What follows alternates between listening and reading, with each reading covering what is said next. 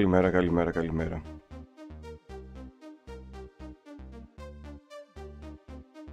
Γεια σας παιδιά. Καλημέρα στον Πέτρο, τον Μπλάκεν, τον Δημήτρη, τον Γκουζ και τον Σάκη που έχουν γράψει μέχρι στιγμής. Παραπάνω παρακολουθείτε, καλημέρα σε όλους. Ελπίζω να φτιάξετε καφέ ή να φτιάξετε ή τέλος πάντων ό,τι πίνετε για το πρωινό σας και να κάτσουμε να περάσουμε μαζί λίγο την ώρα του καφέ.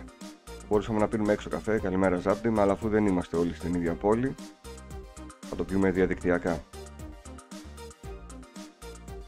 Τι κάνετε, πώς είστε, πώς τα περάσατε το σουκού. Ξεκινάει μια εβδομάδα, είμαστε πλέον Δεκέμβριος, οπότε καλό μήνα με όσους δεν έχουμε πει. Την επόμενη εβδομάδα θα ανοίξω αρκετά πρωινά γιατί θα έχω άδεια, οπότε θα περιμένω πώς και πώς να περάσει αυτή η εβδομάδα. Καλημέρα Κυριάκο από τη δουλειά. Ωραία. Ω, μόλις άνοιξα με παίρνουν τηλέφωνο. Κοίτα να δεις. Μισό λεπτό.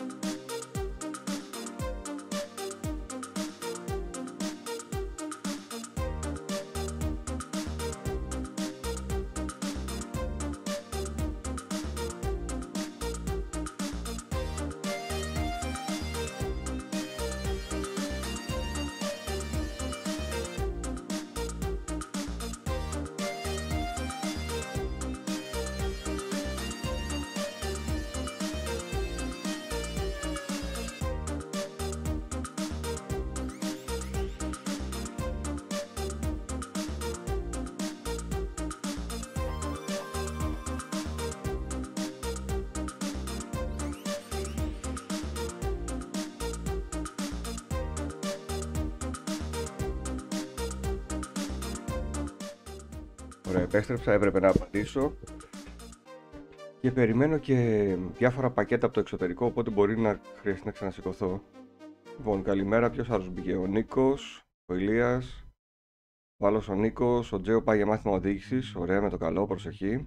Γεια σου Άλεξ, γεια σου Πάνο. Ε, Δεν θυμάμαι και τι λέγαμε. Δεν, μπορεί να μην λέγαμε και τίποτα. Λοιπόν, έχω μπει στο site της Ρετρόπολης να δούμε λίγο τι ανέβηκε από νέα, γιατί και εγώ δεν πρόλαβα να τα δω. Πλέον στο site υπάρχουν τα news και υπάρχουν και τα insta news. Είναι νέα που έρχονται από το Instagram της Ρετρόπολης απευθείας από το Πάνος Ρετρόπολης το Instagram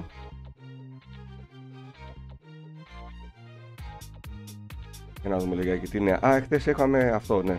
Χθες είχαμε ε, τα 29 χρόνια του PlayStation. Πριν από 29 χρόνια ξεκίνησε το PlayStation την πορεία του στην Ιαπωνία και λίγο αργότερα μετά ήρθε στην Ευρώπη και την Αμερική. Καλημέρα Πίκο Πίκο.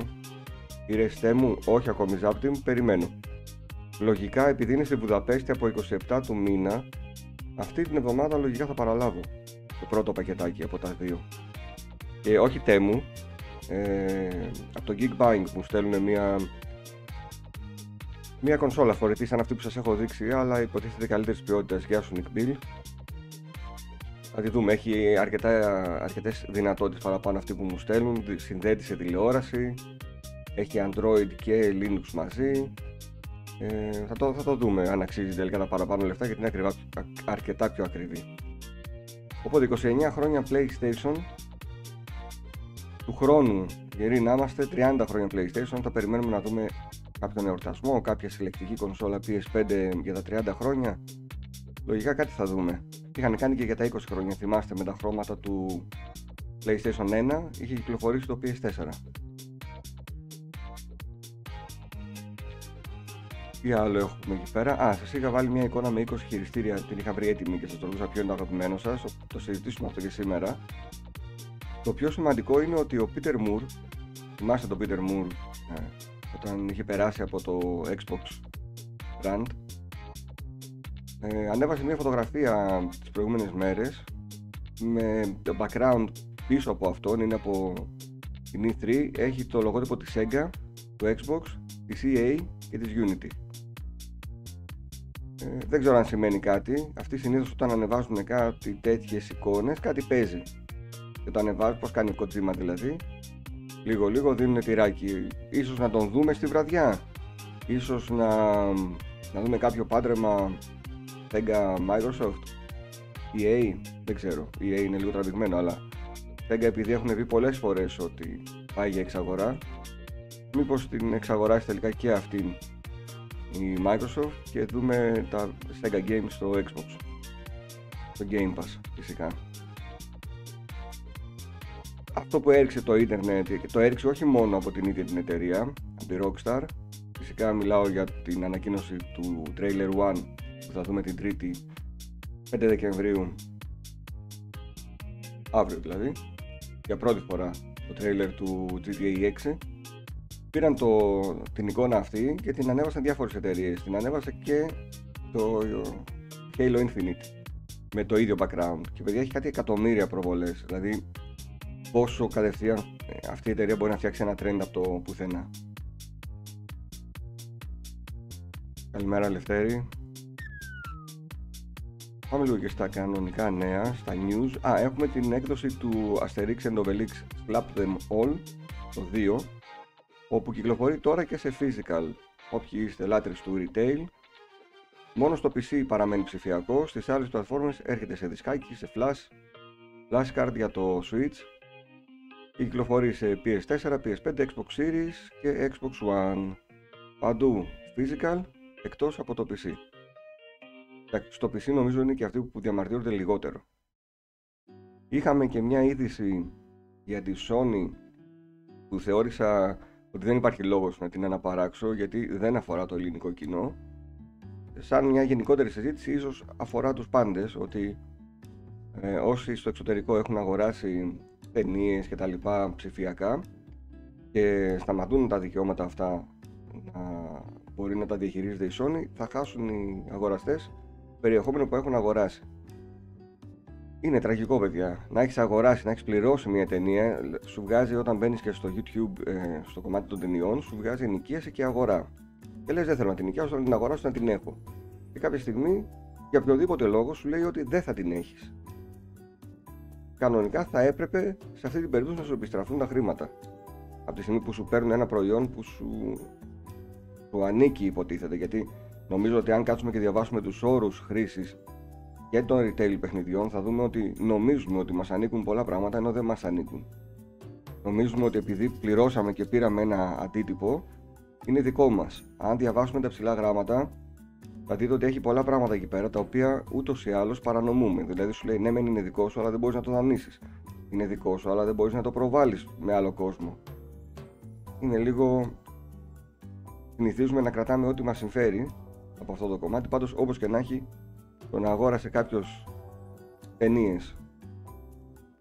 και να του τις παίρνουν είναι τραγικό.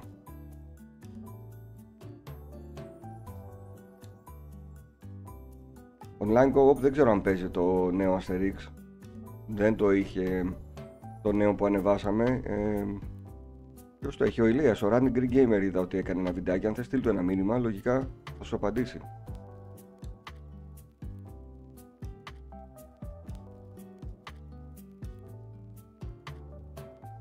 Μέχρι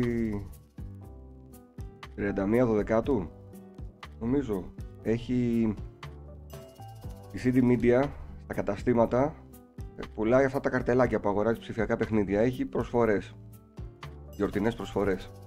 Σε αρκετά παιχνίδια. Το Red Dead Redemption το 2 για παράδειγμα στο PC είναι στα 19 ευρώ και 79 λεπτά. Το NBA 2K24 είναι στα 24 ευρώ και 99 λεπτά, 25 δηλαδή.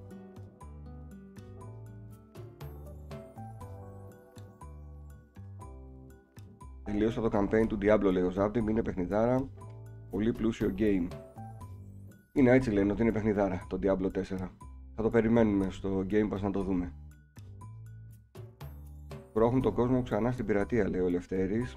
Εντάξει, μόνο τώρα ο κόσμος που είναι να κάνει πειρατική συλλογή την κάνει, δεν είναι ο κόσμος που αγοράζει.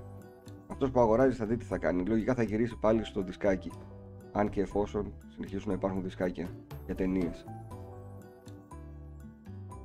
Catman, ένα ακραίο παράδειγμα λέει να πω. Αύριο βαράει ένα κανόνι η Sony. Τι γίνονται τα παιχνίδια που έχεις αγοράσει ψηφιακά; Εγώ θα σου πω να πάρουμε το χειρότερο παράδειγμα. Ότι τα χάνεις. Τι να κάνουμε, έτσι είναι η ζωή. Κάποιες φορές κάποια πράγματα που είναι στην κατοχή μας τα χάνουμε για οποιοδήποτε λόγο. Ε, είναι πράγματα τα οποία δεν μπορούμε να τα αλλάξουμε και είναι πράγματα που αν συμβούν απλά θα πρέπει να τα, να τα αποδεχτείς.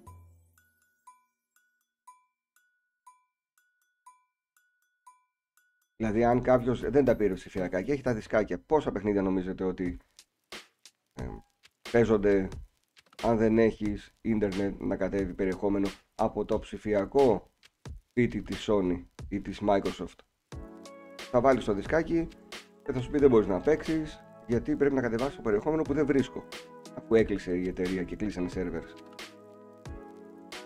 Καλημέρα Μινά.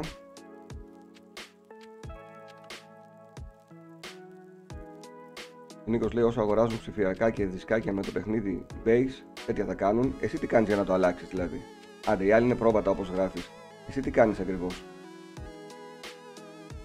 Γιατί εγώ θυμάμαι ότι ειδικά οι PC gamers με την έναρξη του Steam Store ξεχάσανε και τα δισκάκια, ξεχάσανε και τις δισκέτες έχουν μια τεράστια βιβλιοθήκη ψηφιακή και ζουν με αυτή.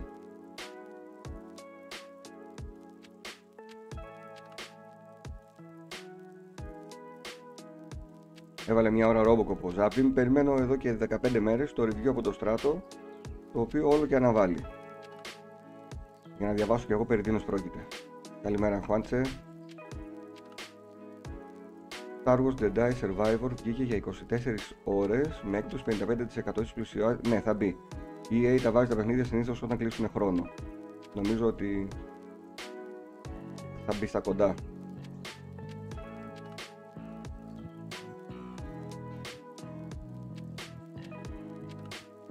Πάντως εταιρείες που έχουν τόσο fan base από πίσω ε, δεν κλείνουν έτσι εύκολα παιδιά και όταν κλείνουν κάποιος τους εξαγοράζει και το περιεχόμενο μεταφέρεται. Δηλαδή μην πάρουμε τώρα το... Να είστε είπαμε αισιόδοξοι με τα παιχνίδια, όχι απεσιόδοξοι. Να θέλετε να μπείτε στο χόμπι και όχι να μείνετε μακριά του. Έχω μείνει στο PS3. Ε, τώρα αυτή η απάντηση είναι εντελώς μίζερη όμως, Νίκο, όπως καταλαβαίνεις. Δηλαδή θα πάμε στο PS6 σε λίγα χρόνια και εσύ θα μείνεις στο PS3. Εντάξει, άμα αντέχεις, μείνε. Δεν μπορώ να πω εγώ στον κόσμο μην παίρνετε ψηφιακά παιχνίδια, παίξτε PS3 και PS2. Να είμαστε και λίγο ε, στο σήμερα να πούμε. Τέλος το Mafia 3 ο Φατ, κλείσαμε λέει και αυτή την τριλογία. Ωραία, χαρά στο κουράγιο σου. Πρώτα θα γράψω εγώ για το Robocop που μου φαίνεται λέει ο Σάπτιν. Εννο, εννοείται, εννοείται. Παίζει τώρα ο Στράτος το Lords of the Fallen, δηλαδή βρήκε παιχνίδι να πάρει για να παίξει.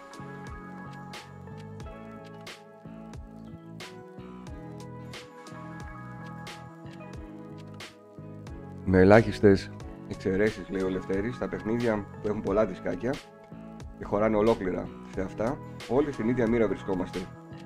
Αν κλείσουν οι servers, είτε αγοράζουμε ψηφιακά είτε φυσικά αντίτυπα. Έχετε δοκιμάσει να βάλετε κάποιο ποδοσφαιράκι για παράδειγμα; Ή κάποιο μπάσκετ; Κατεβαίνει σχεδόν όλο το περιεχόμενο ψηφιακά. Σας λέει ότι μπορείτε να παίξετε έναν αγώνα με δύο ομάδες. Αυτό θα, θα πέσετε αν θα έχει το δισκάκι χωρίς τους servers. Αν δεν μπορεί να κατέβει δηλαδή το υπόλοιπο παιχνίδι.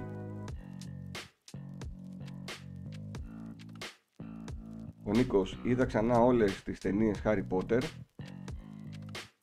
Οπότε πιστεύω ήρθε η ώρα να πάρω το Hogwarts Legacy. Να το πάρεις, είναι... Ειδικά για Χριστούγεννα είναι super.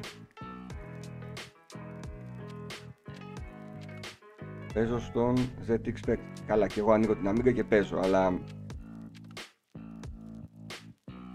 Όταν χαρακτηρίζεις τους άλλους πρόβατα ενώ εσύ δεν συμμετέχεις για να το αλλάξεις, το ίδιο πρόβατο παραμένεις και εσύ όμως. Γι' αυτό καλό είναι να μην χαρακτηρίζουμε κανέναν για τις επιλογές που κάνει, κάνοντας ήδη σενάριο στο μυαλό μας καταστροφικά ότι θα κλείσουν οι servers και θα μείνουν χωρίς παιχνίδια. Γιατί θυμάμαι άτομα να σας λένε ότι έκλεισαν οι servers και χάθηκαν από το PS3 ολόκληρο εκείνο τρία παιχνίδια. Έλα ρε φίλε, εντάξει, χάθηκαν τρία παιχνίδια, τι να κάνουμε. Το κτονίσουμε τώρα, έχουμε 50 παιχνίδια που δεν έχουμε ξεκινήσει να παίζουμε. Και τα έχουμε στην κατοχή μας, είτε τα έχουμε αγοράσει, είτε τα έχουμε πάρει με οποιοδήποτε τρόπο από οποιαδήποτε συνδρομή. Λες, πόσα παιχνίδια χάθηκαν από το PS3 αφού κλείσανε οι servers; Ε, πάρα πολλά, δηλαδή. Θα είναι και τρία, τέσσερα από μια ολόκληρη γενιά.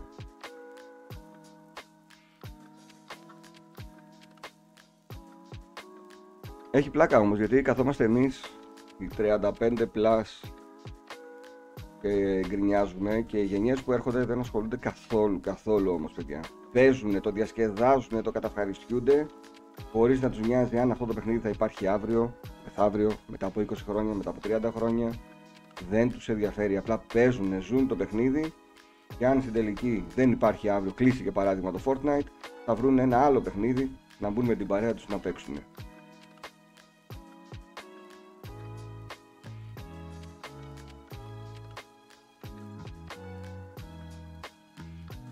Πιο πολλοί από εσάς, οι πιο πολλοί, είμαι σίγουρος, αν αναρωτηθείτε, έχετε βιντεοκασέτες, λιγότεροι είστε εσείς. Πολλοί έχετε DVD και κάποιοι έχετε και, και Blu-ray και κασέτες ήχου. Ξέρετε τι δεν έχετε; Τη συσκευή αναπαραγωγής τους. Έχω μιλήσει με πάρα πολύ κόσμο που μου λέει ρε εσύ βιντεοκασέτες έχω και αγορασμένες και όλα έκανα και συλλογή και δεν έχω βίντεο για να τις αναπαράγω. Έχω DVD. Ε, δεν έχω πλέον όμως συσκευή DVD. Οι κονσόλες δεν παίζουν τα DVD νομίζω οι τελευταίες παίζουν μόνο Blu-ray. Γι' αυτό δεν είμαι σίγουρος γιατί δεν έχω να βάλω κάποιο Blu-ray. Άρα πολλές φορές η γκρίνια είναι για την γκρίνια και για την, για τη μιζέρια. Δεν παίζεται πραγματικά. Δεν ευχαριστιέστε το παιχνίδι.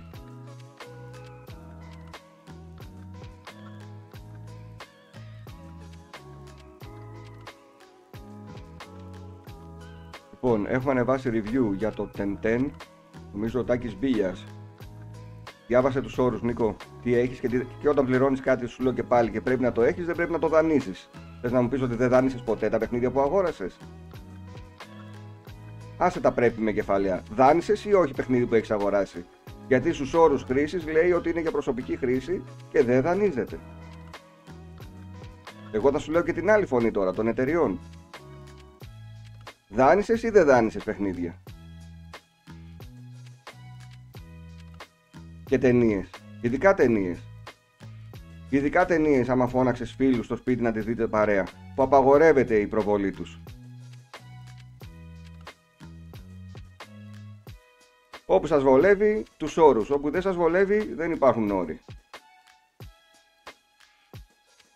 Λοιπόν, πάμε στα μοντέρνα review. Γιατί έχουμε και τα retro reviews τα οποία δεν έχουν ανανεωθεί. Τεν ο Τάκης ο Μπίλιας ρωτάει, ρωτούσε συνέχεια για το παιχνίδι. Μας ήρθε το review από τον Nick F και ανέβηκε αρκετά αναλυτικό review. Θα πάρετε μια καλή ιδέα. Το IS 9 Monstrum Nox, ένα mini review που ανέβηκε από τον Ηλία του Σταύρου. Το Sociable Soccer για τους νοσταλγούς του Sensible Soccer. Είναι καινούργια έκδοση από τον ίδιο δημιουργό. Δικό μου το review. Και του έβαλα 8 στα 10, είναι πολύ καλό για αυτό που κάνει. Super Mario RPG από τον Holy Moly και Alan Wake 2 από το Strato Codecai είναι τα πιο πρόσφατα review που ανέβηκαν.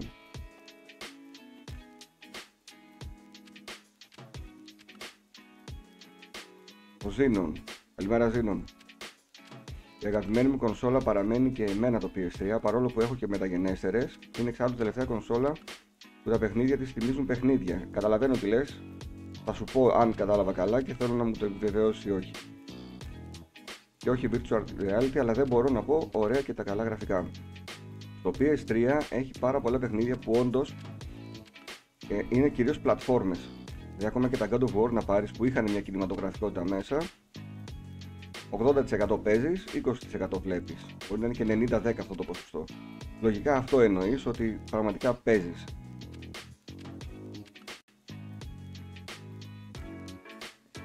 Γεια σου Άραβα, ποιο παιχνίδι έχει χάσει,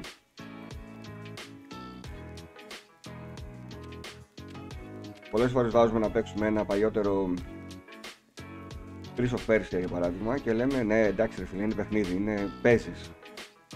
Έχει περισσότερο το στοιχείο της πλατφόρμας μέσα παρά της συνομιλίας των χαρακτήρων και του κινηματογραφικού στοιχείου. Δηλαδή έβαλα εχθές και ξεκίνησα να παίζω το, το Remnant το 2. Δυσκολεύτηκα ελευθέρη αρκετά και έχει, επειδή λίγο ε, πάει στη λογική των shows, δηλαδή θα προχωρήσεις, θα σκοτώσεις κάποιους, θα συνεχίσεις. Αν χάσεις τους επόμενους θα γυρίσεις πιο πίσω, θα πρέπει να ξανασκοτώσεις τους πρώτους, να ξαναπάς στους επόμενους. Δεν ξέρω πόση υπομονή έχω για να το κάνω αυτό. Πάντως το παιχνίδι δείχνει από την αρχή ότι θέλουμε να αντιγράψουμε Naughty Dog. Δηλαδή χαρακτήρες εκεί που περπατάνε, μιλάνε και ξεστορούν διάφορα ε, δεν έχει πολλές σταθερές στατικές κάμερες. Έχει, γι' αυτό και δεν είναι Naughty Dog. Έχει, έχει στατικές λήψεις που μιλάνε απλά οι χαρακτήρες. Αλλά από γραφικά είναι πολύ ωραίο. Όσοι έχετε Game Pass να το παίξετε, όσοι δεν έχετε πάρτε το παιχνίδι. Είναι σαν να παίζεις ένα Souls με πιστόλια και αυτόματα όπλα.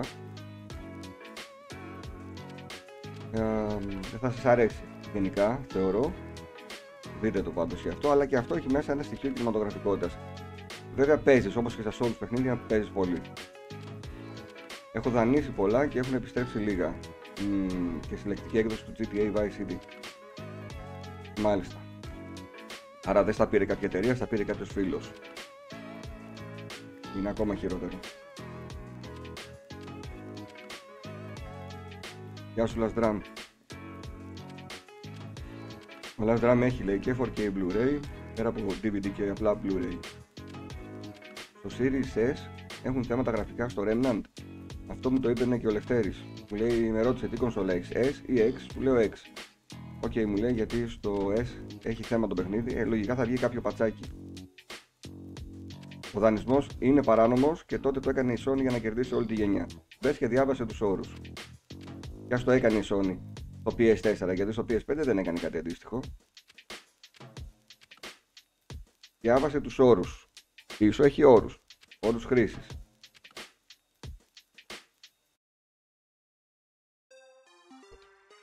Και φύγει από τα games, πήγαινε στις ταινίες. Διάβασε και μια ταινία από πίσω τι γράφει. Και όταν ξεκινάει, βγάζει κάποια γράμματα όπως παλιά. Στις βιντεοκασέτες.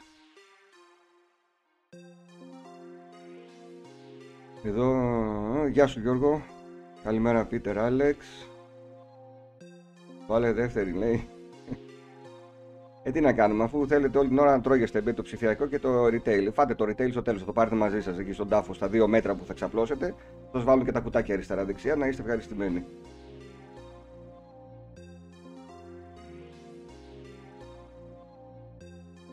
Και ξέρετε ότι έχω αρκετά retail, ειδικά στο Switch. Έχω καμιά τριανταριά τουλάχιστον που είναι retail τα παιχνίδια.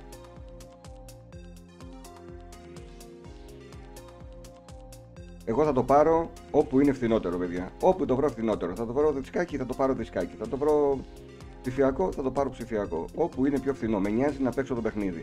Ούτε να το κοιτάω, ούτε να το μυρίζω. Μου λένε να μυρίσω το πλαστικό. Πάρε κάτι άλλο να μυρίζεις, πιο χρήσιμο. Ξέρω το πλαστικό που μυρίζεις το κουτάκι.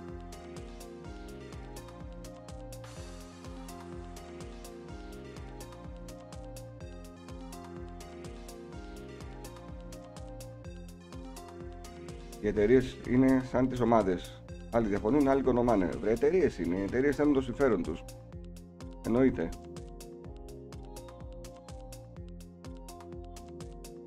Εσείς μην κάνετε αυτό που κάνω εγώ. Οι υπέμαρχοι του retail μην κάνετε το ίδιο πράγμα.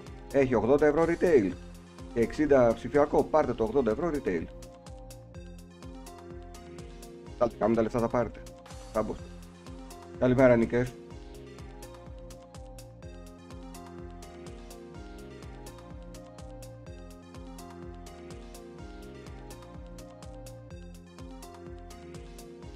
Λοιπόν, πάμε σε κάτι πιο σοβαρό γιατί αυτά εδώ πέρα στο τέλος θα είμαστε αστείοι όσο τα συζητάμε. Πραγματικά θα μας ακούει κανένας που είναι πιο πιτσυρικά και θα λέει τι λένε για τα γερόντια.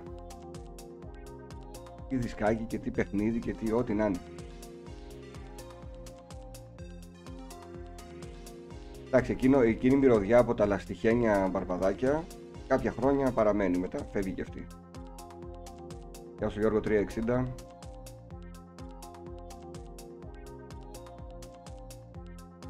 Υπομονή ένα δίμηνο και το παίρνει πιο φθηνά, εννοείται. Εδώ πέρα έχουμε καμένους που πάνε να αγοράζουν ένα παιχνίδι day one 80 ευρώ και το παίζουν 5 μήνες μετά. Όταν η τιμή του έξω έχει πάει στα 50.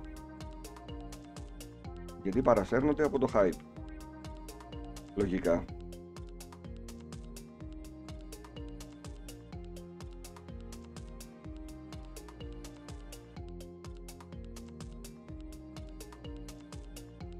Γιατί να μην το πάρουμε 30 ευρώ retail. Γιατί σας πιάνει ένα άγχος ότι αν δεν το πάρετε day one κάτι θα γίνει, κάτι θα χάσετε.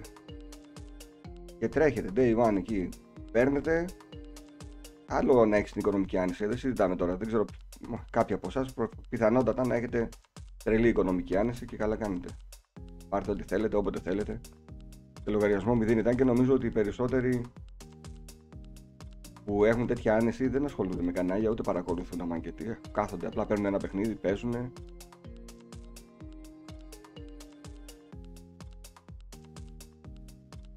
Καλημέρα Steph Knights. Έχω και ένα review του Ακίκου που δεν έχω ανεβάσει ακόμα, το Cocoon. Λογικά μετά το live θα το ανεβάσω αυτό. Το Cocoon είναι ωραίο παιχνίδι, έχω παίξει κάποια ώρα. Ε, puzzle game, παίζει ουσιαστικά με τον ένα μοχλό, το, το ένα αναλογικό και ένα κουμπί. Τίποτα άλλο. Έξυπνοι γρίφοι. Θα σε παιδεύσουν κάποιοι, αλλά όχι να σε τρελάνουν. Πολύ ωραία μουσική.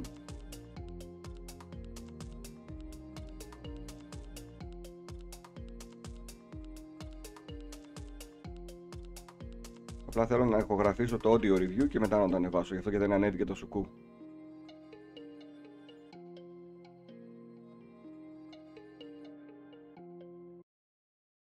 Ακίκος είναι ο πιο underrated reviewer. Ναι, είναι ε, συνοπτικός και περιεκτικός ταυτόχρονα ο Ακίκος όταν γράφει review. Όσοι διαβάσατε το Metroid Prime Remaster για το Nintendo Switch, λογικά θα το αντιληφθήκατε αυτό. Και του Cocoon το review, επειδή το έχω διαβάσει, είναι μια χαρά.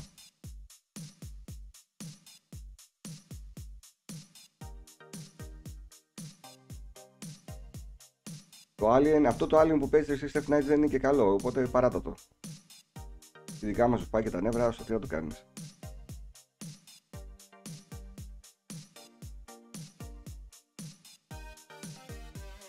Έλειωσα λέει ο Νίκος με το πάρτε στον τάφο σας. Πάνω να σου πω κάτι Νίκο. Να είσαι 15 χρονών. Το καταλαβαίνω. Α, να το καταλάβω να λέει ένας 15χρονος. Θέλω αυτό το παιχνίδι να το πάρω σε αυτό το μέσο γιατί θέλω όταν θα είμαι 45 να το παίζω ρε παιδί μου μπορώ και τότε ένα 40, 45 να σου λέει θέλω μετά από 30 χρόνια, ε ρε φίλε τώρα κοροϊδευόμαστε. 70 χρονών δεν θα έχεις ούτε τη δύναμη το τέτοιο σου να πιάσει για να κατουρίζεις, όχι το χειριστήριο να παίξεις.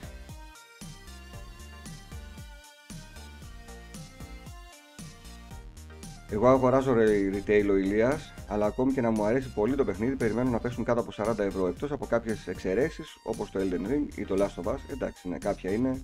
Τα για της συλλογής σου, ρε παιδί μου, γιατί έτσι. Είμαστε Team Focus, λέει, περιμένουμε Starfield. Ναι, θα γράψει και ο Focus, δεν ξέρω αν το τελείωσε.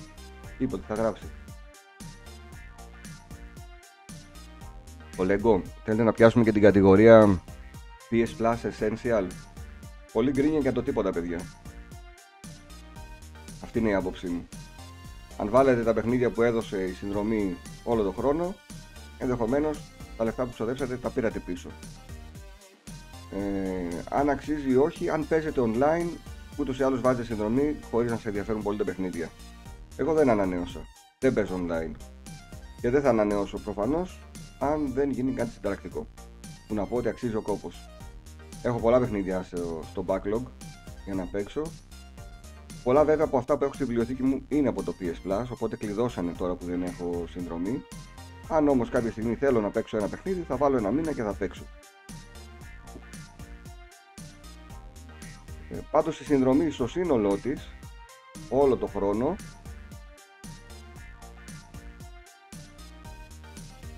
θα βγάζει τα λεφτά της. Πιο πολύ βάζετε με, άντε να πούμε ότι βάζετε με την κανονική τιμή, πλέον 72 ευρώ μέσα στο 12 μήνο του 2024, θα σας δώσει δύο παιχνίδια που θα βγάλετε αυτά τα 72 ευρώ. Εφόσον τα παίζετε τα παιχνίδια. Σας έχω πει παλιότερα ότι έχω έναν φίλο ο οποίος δεν αγοράζει τίποτα, έχει μόνο PS Plus Essential και κάθε μήνα παίζει παιχνίδια από τη συνδρομή. Δηλαδή αυτό το μήνα θα παίξει το Lego και αν δεν του άρεσαν τα, δεν του άρεσαν τα άλλα δύο, θα παίξει ένα από τα προηγούμενα που δεν πρόλαβε. Και αυτό σου λέει: Εγώ με 72 ευρώ όλο το χρόνο έχω πάντα κάτι να παίξω.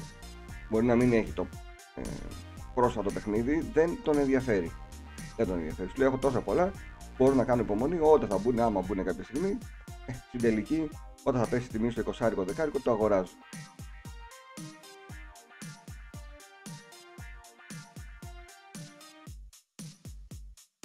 Η γρήφη στο κοκκούν στο τέλος είναι αρκετά δύσκολη. Ε, εντάξει, ναι, όσο προχωράει δυσκολεύει. Έχω τόσο μεγάλο backlog, λέει ο Ηλίας, οπότε δεν με ενδιαφέρει πλέον. Καλημέρα, Ανδρέας Κορ. Το Diablo 4 λέει ο Σάκης είναι ωραίο, δεν μου άρεσε τόσο βέβαια που έχει Battle Pass γι' αυτό, αλλά έτσι θα είναι όλο από εδώ και πέρα. Καλημέρα Ανδρέας Τζέο. Χθες το βράδυ μαζευτήκαμε μετά από πολλά χρόνια και παίξαμε Resident Evil 3 Remake 5 άτομα στον ίδιο καναπέ με το χειριστήριο να αλλάζει χέρια όπως παλιά. Μπράβο. Το χαρήκατε τουλάχιστον. Είναι και το αγαπημένο μου Resident Evil. Όχι τόσο στο remake, πολύ καλό το remake. Το παλιό όμως είναι το αγαπημένο μου.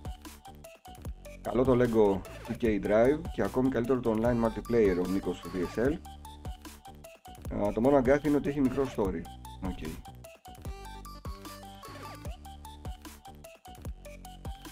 Εγώ ανανέωσα, αλλά η αλήθεια είναι δεν σκοπεύω να ξαναανανέωσω. Ε, τώρα αφού ανανέωσα, άστα τα σάπια. Και όσο τόσο για τους τίτλους λέει που έχει, αλλά γιατί έχω πραγματικά πολλά στο backlog. Αυτό και αν είναι μιζέρια βέβαια. Ε, εντάξει, κοίταξε, άμα δεν έχεις λεφτά,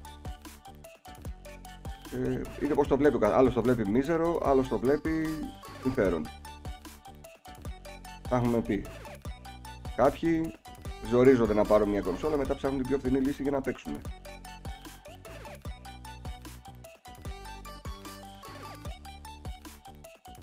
Εγώ θυμάμαι ότι από PS Plus έχω και πολλά, πολλά καλά παιχνίδια. Κάτι Bloodborne, κάτι τέτοιους τίτλους δηλαδή δυνατούς, τους έχει δώσει αναδιαστήματα. Το Last Drum τελείωσε το Bramble, The Mountain King, μοτίβο Little Nightmares, αλλά πολύ ωραίο και παίζω λέει για τις μέρες που απομένουν από το PC Game Pass με ένα ευρώ που πλήρωσα το A Plague Tale Requiem. Όταν σταματάς το online τι γίνεται με τα cloud saves, δεν υπάρχει, δεν, δεν υπάρχει cloud save. Ε, ναι, αποθηκεύονται στην κονσόλα. Δεν χρειάζεται να αλλάξεις κάτι, αποθηκεύονται ούτως ή άλλως και στην κονσόλα και στο cloud ταυτόχρονα. Καλημέρα Γιάννη, καλή εβδομάδα. Το Resident Evil 4 Remake για παράδειγμα τώρα κάνει λέει 40 ευρώ retail. Ναι. Και είναι παιχνιδάρα. Και είναι ακόμα και το DLC του είναι παιχνιδάρα. Και μεγάλο σε διάρκεια.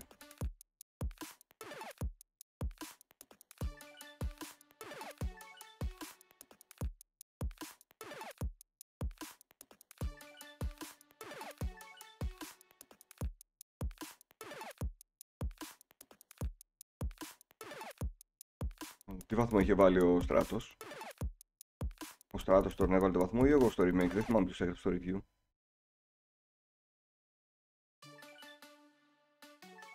Ο Στράτος. Α, 10 στα 10. Εντάξει. Το λάτρεψε. Τα zombies στο Call of Duty Modern Warfare 3 τα έχεις παίξει; Αν ναι, σου αρέσει αυτό το open world στοιχείο ή προτιμάς. Δεν έχω παίξει καθόλου τα τελευταία zombie. Κάποια στιγμή που είχα παίξει δεν μου αρέσει, γενικά δεν μου κολλάνε τα zombie σε εκείνο το setting, οπότε δεν ασχολούμαι.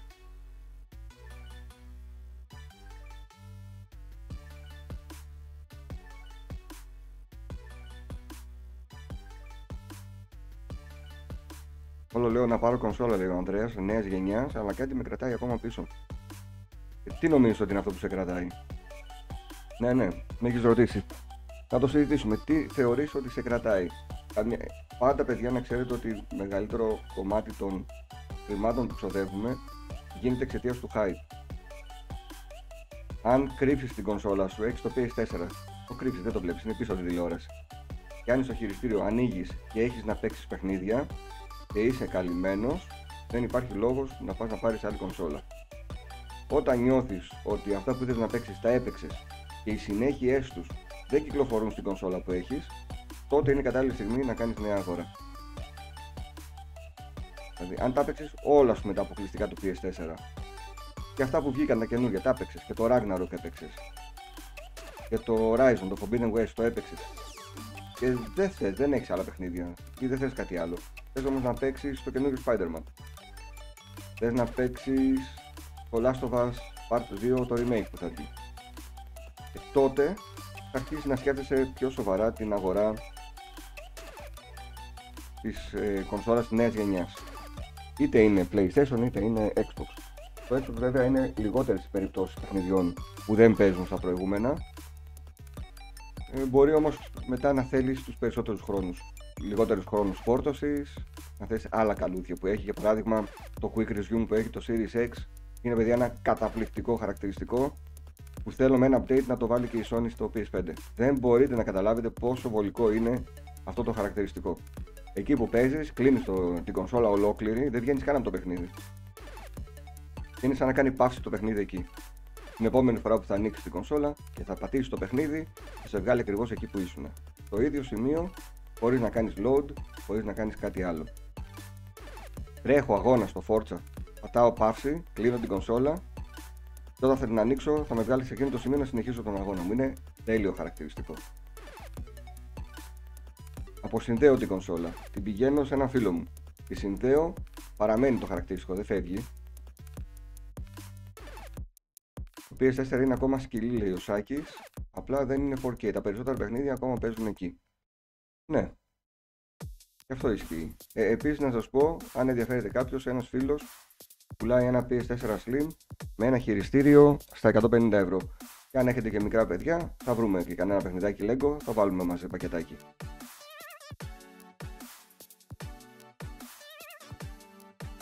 Απλά δεν έχει το κουτί. Είναι καθαρή η κονσόλα, την έχω εγώ εδώ πέρα, την έχω καθαρίσει. Την έχω τεστάρει ότι είναι μια χαρά.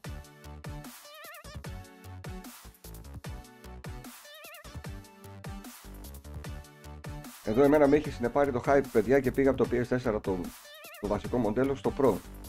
το hype με έχει συνεπάρει. Δεν μπορώ να πω ότι είδα και τη, τη διαφορά. Την τεράστια διαφορά που είδα είναι στο θόρυβο που κάνει. Το PS4 Pro που κάνει πολύ περισσότερο θόρυβο. Ε, κατά τα άλλα, αν δεν έβλεπα κάτι βιντεάκια που συγκρίναν τις κλιματσίδες στο Uncharted από Unboxholics και από κάτι ξένα κανάλια που κάναν ένα 50 επί zoom σε συγκεκριμένα σημεία για να με πείσουν ότι έχει διαφορά το PS4 Pro, δεν θα την είχα πατήσει και δεν θα το έπαιρνα. Θα έβγαζε όλη τη γενιά με ένα PS4 και θα πήγαινε κατευθείαν μετά στο PS5. Καλημέρα Πέτρο.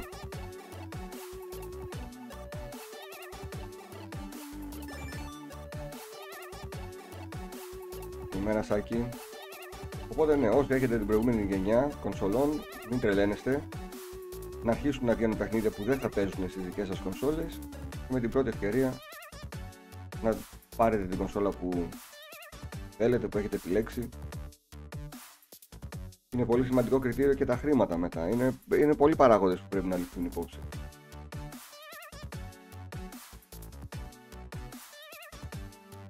Πάντως εχθές έβαλα να παίξω Forza και είδα κάτι που δεν μ' άρεσε μετά από κάποια ώρα χρήσης. Τώρα δεν ξέρω αν η συγκεκριμένη πίστα είχε πρόβλημα. Εμφανίζονταν ξαφνικά μαύρες σκιές στο οδόστρωμα. Λέω στην αρχή θα είναι αντανακλάσεις, κάτι τέτοιο. Ήταν σαν να πέφτει ένα επιπλέον layer χαλασμένο με μαύρες σκιές. Δεν ξαναμπήκα να τρέξω στην ίδια, άλλαξα παιχνίδι μετά. Ίσως αν μπορώ και ξαναδιαλέξω να έχει στρώσει Γεια σου Ζαβ, καλή, καλές δουλειές. Αλλά λίγο με χάλασε χθες που το είδα αυτό. Κατά τα άλλα, γραφικά το παιχνίδι, κατά τα άλλα. Καλημέρα Βαγγέλη. Ε, Steph Knights κάνει τον ίδιο θόρυβο το Pro όταν έκα... που έκανε και Day One. Οπότε όχι, δεν θα μπω σε αυτή τη διαδικασία, σε που φοβάμαι να μπω. Το λέγαμε και χθες στο Discord server, όσοι δεν έχετε γνώσεις μην βάζετε χέρι παιδιά στις κονσόλες. Παίζει και να τις χαλάσετε έτσι απλά. Είχα ένα Γιαννάκι κάποια στιγμή που άνοιξε το, το One X να το φτιάξει, δεν ξέρω, να αλλάξει πάστα και το κατέστρεψε.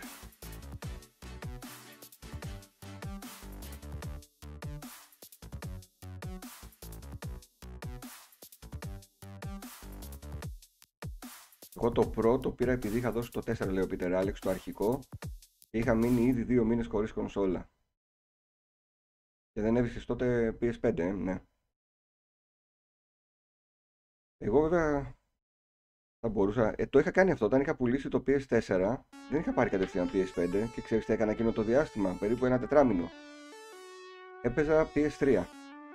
Σύνδεσα το PS3, είπα ότι δεν κυκλοφορεί καμία άλλη κονσόλα. Έχεις μόνο το PS3 και έπαιξα 6-7 παιχνίδια. Μια χαρά μέχρι να πάρω νέα κονσόλα. Όταν έπαιζα το Assassin's Creed Valhalla στο PS5 λέω Last Drum, το είχα στο Performance Mode την PS5 έκδοση εννοείται φυσικά και σε πολλά σημεία το παιχνίδι μου έκανε νερά με κολλήματα και διάφορα bugs. Αχα. Ε, να, αυτά γίνονται και είναι πιο σίγουρο από ποτέ ότι θα δούμε και PS5 Pro. Οπότε όταν το βάλεις μετά στο quality δεν είχε θέματα. Θα βγει το GTA 6, θα βγει, ναι, ε, αύριο το trailer.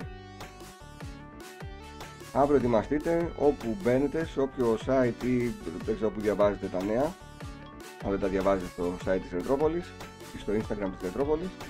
Θα βλέπετε παντού το trailer και τα νέα για το GTA 6.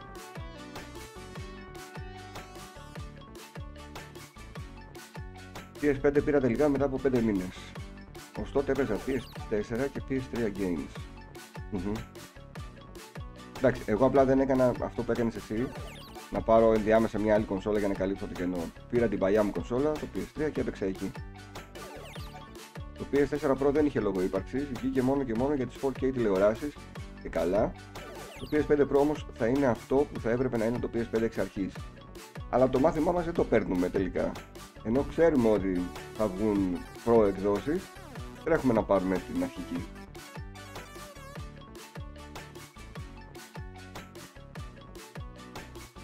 Όχι, Ηλία, είμαι από τους λίγους φαντάζομαι που δεν έχουν παίξει ούτε το GTA 5, οπότε δεν με ενδιαφέρει. Με ενδιαφέρει απλά για να κινηθεί τη βιομηχανία και να, τα sites να γράψουν.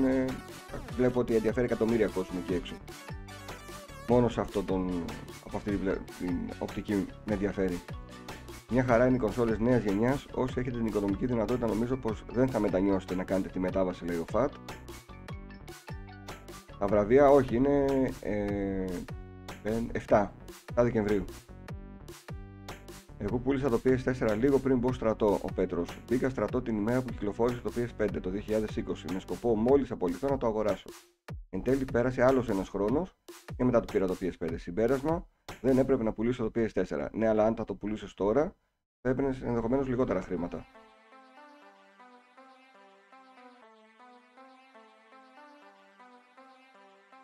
Καλημέρα η Φέιν. Το PS3 έχει διαμάντια λέει ο Νίκος ε, και ακόμα δεν έχουν ανεβάσει τις τιμές τα κοράκια. Ένα μην τις ανεβάσω. Δεν το δοκίμασα καθόλου στο quality, στο performance έτρεχε πιο νεράκι, OK. Okay. PS3 έχεις συλλογάρα και έβαλε τις βάσεις για το PS4. Ναι, βέβαια από τα μέσα της γενιάς άρχισε να παίρνει μπρος το PS3, αλλά έχει όντως, και τα, ευτυχώς τα περισσότερα καλά παιχνίδια του PS3 τα είδαμε στο PS4 με τη μορφή remaster, που εκεί είχε πραγματικό νόημα να βγει ένα παιχνίδι remaster ή remake. Ε, δεν θα ξεχάσω για παράδειγμα ένα από τα αγαπημένα μου παιχνίδια, το Shadow of the Colossus, τι σοκ έπαθα όταν το είδα να ανακοινώνεται στην E3 και ακόμη περισσότερο σοκ όταν το έτεξα το παιχνίδι. Ή το Ico ας πούμε που ακόμα δεν έχει έρθει. Ico, Ico δεν έχει έρθει ακόμη και απορώ γιατί δεν το έχει κάνει και αυτό ένα remake η Blue Point για λογαριασμό της Sony, θα το ήθελα όμως.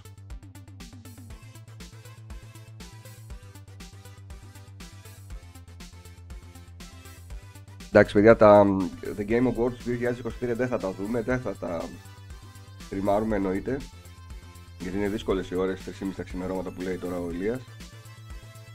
Όπως κάθε χρόνο, την άλλη μέρα το πρωί, κάποια στιγμή, το μεσημεράκι, χωρίς να έχω δει, χωρίς να έχω διαβάσει κάτι θα μπω να δω τις ανακοινώσεις, οι ανακοινώσεις με ενδιαφέρουν. Στον Discord server της Ρετρόπολης υπάρχει ενότητα The Game Awards 2023 μπορείτε να ψηφίσετε να βγάλουμε και τα δικά μας αν ανοίξω την πέμπτη το πρωί, αν ανοίξω την πέμπτη και να δω, θα είναι η μέρα των βραβείων, οπότε θα πάμε να δούμε τι έχει βγάλει η κοινότητα της Ρετρόπολης και ποιοι είναι οι νικητές. Το GTA 5 έγραψα 2.500 ώρες ο Σάκης. Το GTA 6 μπορεί να τις ξεπεράσω με αυτά που ακούω, αν ισχύουν βασικά, και τόσες ώρες στο online φαντάζομαι. Δηλαδή εντάξει το story και όσο μεγάλο και να είναι, δεν ξέρω αν έπαιξες και RP ή απλά έπαιζε online. Ε, το RP έχω την εντύπωση ότι είναι μόνο στο PC, οπότε αν το έπαιξες στο PC, ίσως. Καλημέρα, Άκη. The real fanboy, PlayStation fanboy, όχι σαν κάτι άλλο, να τα λέμε. Uncharted 2, God of War 3. Ναι, ευτυχώς αυτά ήρθαν στο PS4 για όποιον δεν τα είχε παίξει.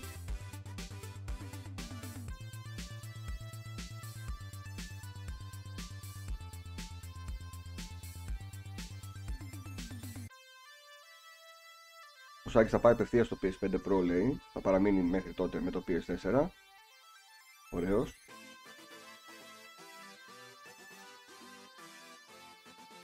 Έχει διαφορά ένα παιχνίδι από quality σε performance. Αν το αρχίσεις performance δύσκολα πας στο quality. Έτσι είναι. Δηλαδή λέμε, υπάρχουν και παιδιά που λένε δεν καταλαβαίνω τη διαφορά 30 και 60 frames. Αν παίξεις 60 αρχικά για αρκετές ώρες και πεις μετά κάτσε να το γυρίσουν να δω και τα καλύτερα γραφικά. Ε, ίσως να είναι η πρώτη φορά που θα καταλάβεις και τη διαφορά α, frames. Ίσως. Υπάρχουν και παιχνίδια που είναι στα 30 όμως αλλά έχει γίνει πολύ καλή δουλειά και πάλι μπορεί να μην καταλάβεις αν είναι ότι δεν είναι 60 και είναι 30.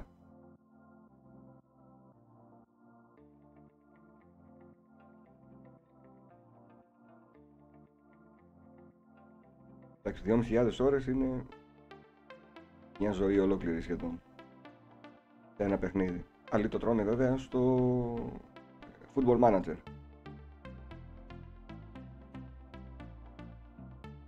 Υπάρχει κάποιο παιχνίδι του PS3 που δεν έχει έρθει remaster και θα το θέλατε; Θα το αγοράζατε ή, θα το, ή το περιμένετε πώς και πώς;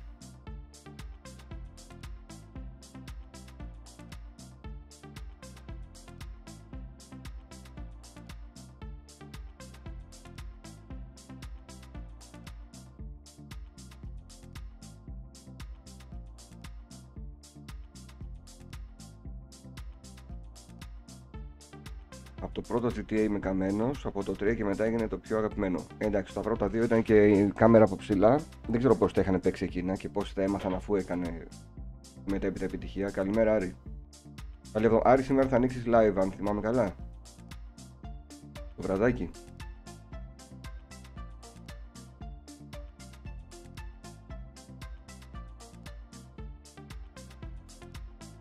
Λοιπόν, να σας πω για το Sociable Soccer. Όσοι είχατε παλιότερα Amiga και παίζατε Sensible ή είχατε αγοράσει το Sensible Soccer σε κανένα Game Gear ή στο Ε, που άλλο κυκλοφορούσε στο Mega Drive, στο Xbox, το 360. Λοιπόν, έχει βγει το Sensible Soccer, Sociable Soccer. Τώρα άνοιξα και το Steam Store να δω μήπως έχει κάποιο update. 28 Νοεμβρίου. Α, θα έχει μέσα όλους τους παίχτες με τα δικαιώματά τους κανονικά. Αυτή τη στιγμή είναι μόνο των εθνικών ομάδων. Το επόμενο μεγάλο update θα μπουν και όλοι οι παίχτες των συλλόγων. Είναι ένα ποδοσφαιράκι που απευθύνεται σε αυτούς που δεν έχουν σκοπό ούτε FIFA να πάρουν, ούτε με το eFootball να ασχοληθούν και δεν θέλουν να πατάνε πολλά κουμπιά για να παιδεύονται. Είναι ένα ποδοσφαιράκι, όπως πηγαίνετε παλιά στα ηλεκτρονικά, ρίχνατε κέρμα και παίζατε, είναι αυτής της λογικής. Αλλά έχει μέχρι και ελληνικό πρωτάθλημα.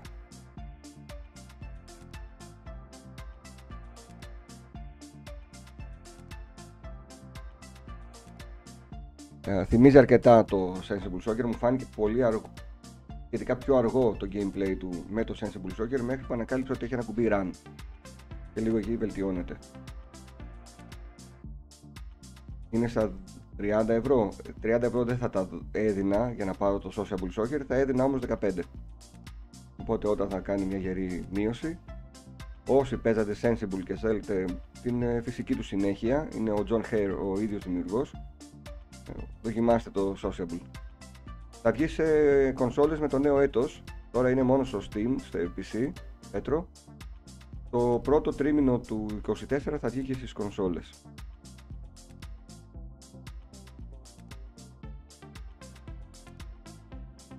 Αλλά μπήκα και έχει κανονικά το Sensible Soccer παλιά γιατί έκανε τεράστια επιτυχία πέρα από το gameplay.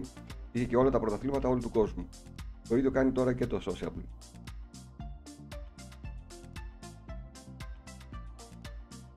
God of War Ascension θα ήθελε ο Σάκης. Αυτό είναι πολύ υποτιμημένο και γιατί έγινε αυτό, γιατί ήταν αυτό το σημείο που λέμε ότι κούρασε το παιχνίδι και χρειάζεται αλλαγή όπως έγινε και με τα Assassin's Creed Φτάσαμε στο 3 και όταν βγήκε το Ascension ήταν μία από τα ίδια. Τους είχε σκοτώσει και όλους μέχρι το τρίτο παιχνίδι. Οπότε έλεγες τώρα τι, τι story θα δούμε. Τελικά το story ήταν καλό. Είχε και κάποια quick time events μέσα. Είχε και σημεία που γλιστράει ο Kratos και πρέπει να αποφεύγει αντικείμενα, δηλαδή είχαν δανειστεί και από άλλα παιχνίδια στοιχεία. Και υποτιμήθηκε και από τους reviewers και από τους παίχτες. Εγώ το έπαιξα στο παιχνίδι το έπαιξα το παιχνίδι στο PS3 και πραγματικά ήταν ένα κλασικό, πολύ καλό God of War και καλά boss fights είχε και αυξημένο επίπεδο δυσκολίας σε βαθμό που έσπασε ένα χειριστήριο από τα νεύρα μου. Αλλά το παιχνίδι το ευχαριστήθηκα και ελληνική μεταγλώτηση, πολύ καλή κιόλας. Κρίμα. Πραγματικά αδικημένο παιχνίδι το, το Ascension. Προχωράω το Alan Wake 2 λέει ο Γιάννης, δεν υπάρχει το παιχνίδι, σου άρεσε τόσο πολύ ε. Ο Στράτος δεν ενθουσιάστηκε τόσο πολύ. Λέει ναι, είναι ένα πάρα πολύ καλό παιχνίδι του 8, αλλά όχι αυτό που, που διαβάζω και ακούω. Αν ξέρει να απαντήσει κάποιος στο Steph Knight για τις κάρτες γραφικών, γιατί εγώ δεν γνωρίζω. Το Max Payne 3 αν θα ήταν καλή περίπτωση. Το Max Payne 3 κάτι δεν είχαν πει ότι θα βγει ξανά. Κάτι δεν. Νομίζω. Θυμάμαι ένα τέτοιο νέο. Πέτρο το 1 και το 2 τα έχουν κάνει, δεν τα έχουν κάνει HD. Είναι μόνο για το PSV. Το PSV υπάρχουν σίγουρα γιατί τα έχω παίξει. Δεν βγήκε μία συλλογή που είχε μέσα ένα, δύο και τα παιχνίδια του PSP. Face of Olympus και το άλλο. Το Ghost of Sparta, λάθος θυμάμαι. Τα FIAR θεωρώ που θα πρέπει να γίνουν ένα remaster ή remake. Επίσης μια σειρά που δεν έχω παίξει ενώ έχω το Fear το 3 που το έστειλε ένας φίλος του Ερετρόπολης δώρο ε, δεν αξιώθηκε ακόμα να το παίξω. HD για PS3 γιατί θυμάμαι ότι βγήκε κάτι. Για να το ψάξω λίγο. Ως collection. Κάτι έχει βγει στο PS4 αλλά τι περιλαμβάνει Λοιπόν, στο PS4 υπάρχει ένα God of War Collection που έχει το 1 και το 2.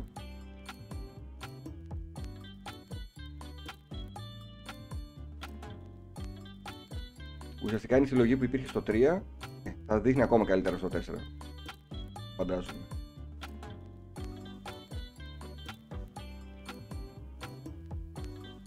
Είστε από αυτούς που τους αρέσει πιο πολύ το παλιό στυλ του God of War, δηλαδή μπαίνω hack and slash, φάζω, προχωράω ή θέλετε αυτό το κινηματογραφικό, ε, πιο σοβαρό;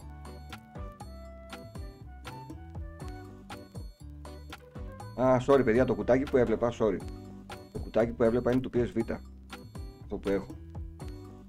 Και όχι του PS4.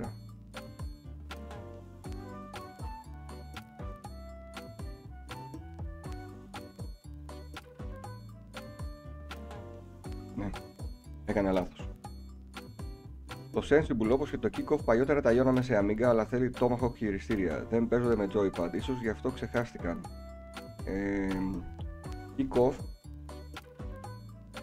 είχε το Revival πριν από μερικά χρόνια. Το έπαιξα πιο πολύ στο PS Vita. Παίζονταν καλά, αν το μάθαινες. Απλά και στη γίνεται δεν έχουμε την υπομονή πλέον να μάθουμε χειρισμό σε τέτοιο παιχνίδι και το αποφεύγουμε. Το Sociable που έπαιξα τώρα παίζεται μια χαρά με το Gamepad. Εγώ με το Xbox 360 controller έπαιξα. Είναι πάρα πολύ καλός ο χειρισμός. Και έχει το casual και το hardcore. Hardcore είναι σαν να παίζεις σε Amiga. Casual είναι πιο εύκολο. Γενικά κερδίζεις πιο εύκολα.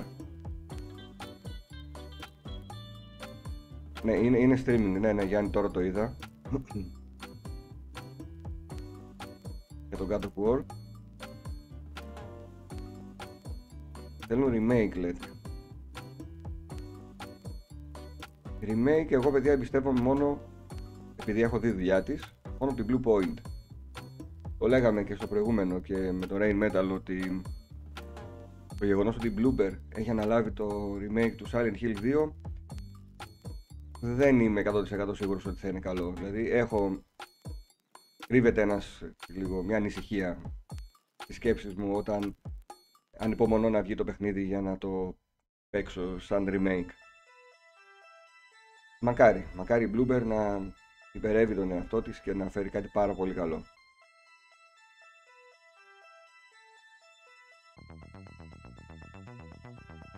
οι HD εκδόσεις ήταν καλές για τότε βέβαια λέει ο Last Drum. Τώρα πας να τα βάλεις, βλέπεις ακόμη κάποια πολύγωνα και χαλιέσαι.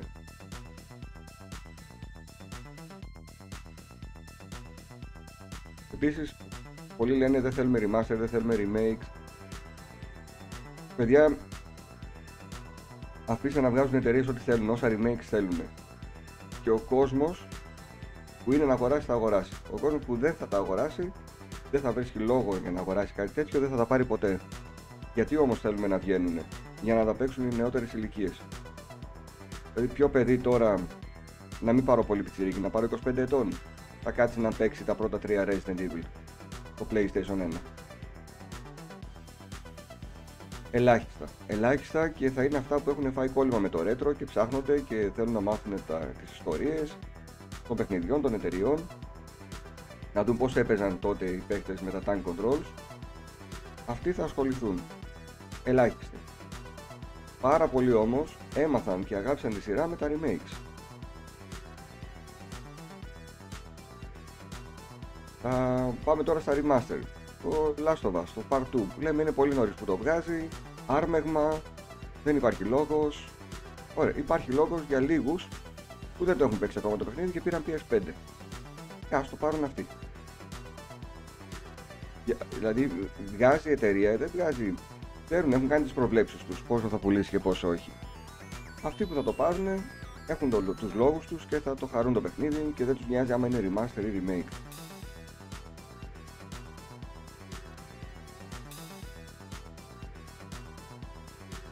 Το The Day Before, κάτσε να δούμε, έχουμε ακόμα. Καλημέρα πάνω υπόδειγμα εταιρείας που βγάζει remakes και δεν ξεχνάει να βγάζει και νέα παιχνίδια είναι η Capcom. Η Capcom έχει πάρει τα πάνω της για τα καλά.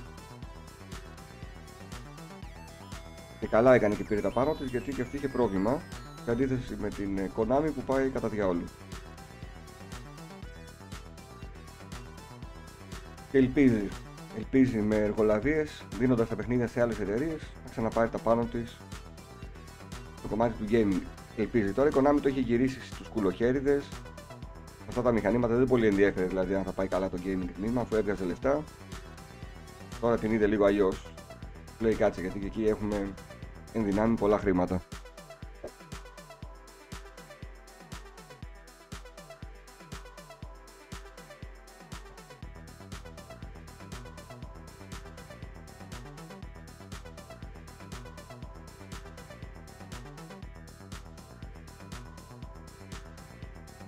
Fear. Τώρα που είπε στο Fear κάποια στιγμή δεν θυμάμαι αν είναι Game Pass αυτά αλλά έχω το δισκάκι να παίξω. Θέλω τα παιχνίδια που μου κάνουν δώρο παιδιά που παρακολουθούν το κανάλι τουλάχιστον να τα ξεκινάω, να τα δοκιμάζω, να, να τιμήσω το δώρο ρε παιδί μου. Και ας μην το τερματίσω αν δεν μπορώ, όπως το Demon Souls που μου έκανε δώρο Ray Metal. Να παίξω όμω, να αφιερώσω. Άλλος πήγε εξόδεψε τα χρήματά του κάποια στιγμή, στο έστειλε δώρο. Ασχολήσου, μην το κρατάς έτσι. Έχω το. Και το Metroid Prime του Γιάννη δώρο. Γι' αυτό θέλω να το δω. Τώρα παίζω, δώρο είναι αυτό που παίζω. Παίζω το Batman το Arkham City που είναι δώρο του στράτου στο Xbox.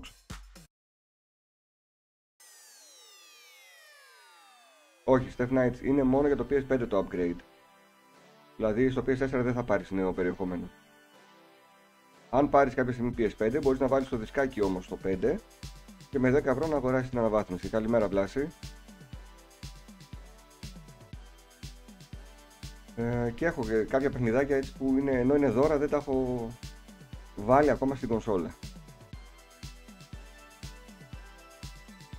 Το ξέρετε τι θα κάνουμε; Θα φέρω τώρα τα δώρα και θα μου πείτε ποιο παιχνίδι να παίξω.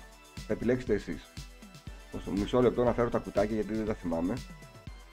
Και θα επιλέξετε εσείς το παιχνίδι που θα παίξω αμέσως μετά τον Batman. Δώστε μου μισό λεπτό μόνο.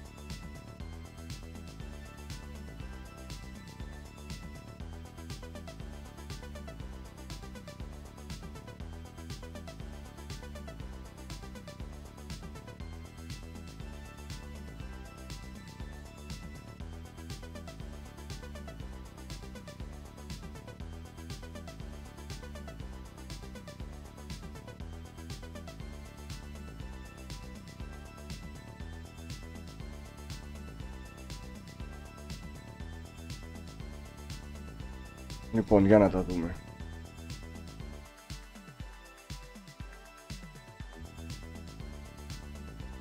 Θα, μετρηθούν, θα καταμετρηθούν όλες οι ψήφοι.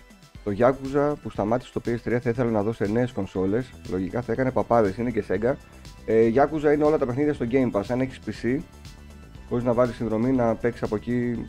Νομίζω είναι όλα τα Yakuza μέσα. Metroid Prime Remaster ψηφίζει ο Γιάννης, σωστός. Όλα τα 3D παιχνίδια γίνονται υπέροχα remakes. Κάτι που δεν ισχύει για τα 2D παιχνίδια. Ε, τα 2D καλό είναι να παραμένουν 2D και στην εποχή τους. Ναι, το Gods δεν ήταν και καλό, δεν μ' άρεσε. Λοιπόν, πάμε να σας δείχνω παιχνίδια και σημειώστε ποιο θα ψηφίζετε. Κάποια ίσως να μην τα ξέρετε καθόλου, όπως το Awesome Nuts Assemble. Είναι αυτό εδώ, για το PS4. Awesome Nuts Assemble. Κάτσε να μην κάνω εδώ πέρα Tetris. Ένα άλλο που δεν έχω παίξει και κλασική σειρά, αλλά δεν το έχω παίξει αυτό το παιχνίδι. Wolfenstein The Old Blood.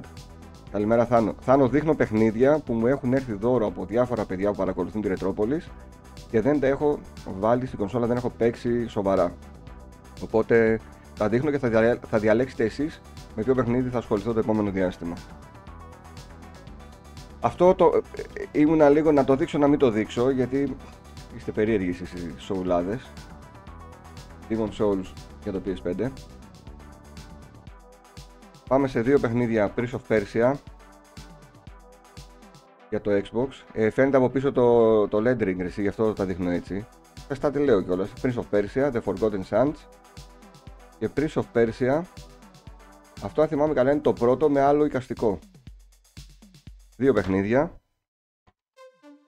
για το πρίγκιπα της Περσίας.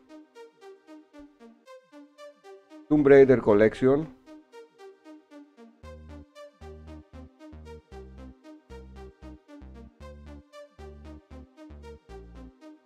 Lost Odyssey. Ναι το ξέρω είναι σπάνιο είναι παιχνιδάρα είναι είναι είναι.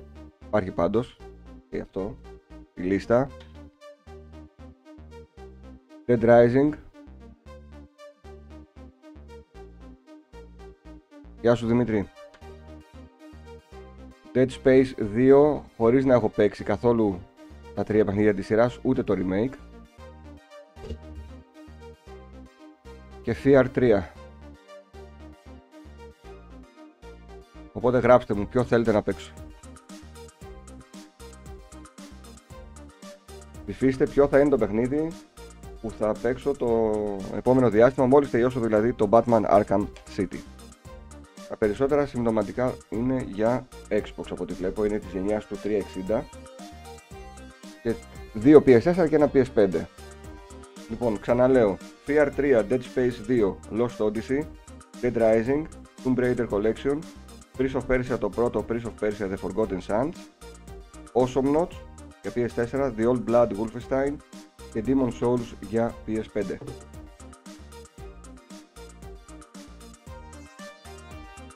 Μέχρι στιγμής έχετε ψηφίσει λίγοι, δεν σας νοιάζει με ποιο παιχνίδι θα παίξω, λογικό.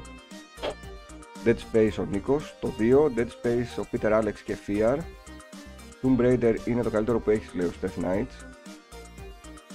Όχ, όχ, βλέπω να, να πληθαίνουν τα Dead Space. Wolfenstein έχουμε 2, 3 Dead Space,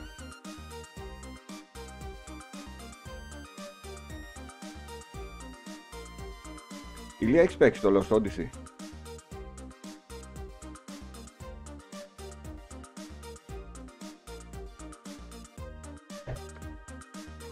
Σαϊνόμπι πόσες φορές, κάθε, κάθε μήνα παίζω Σαϊνόμπι από λίγο.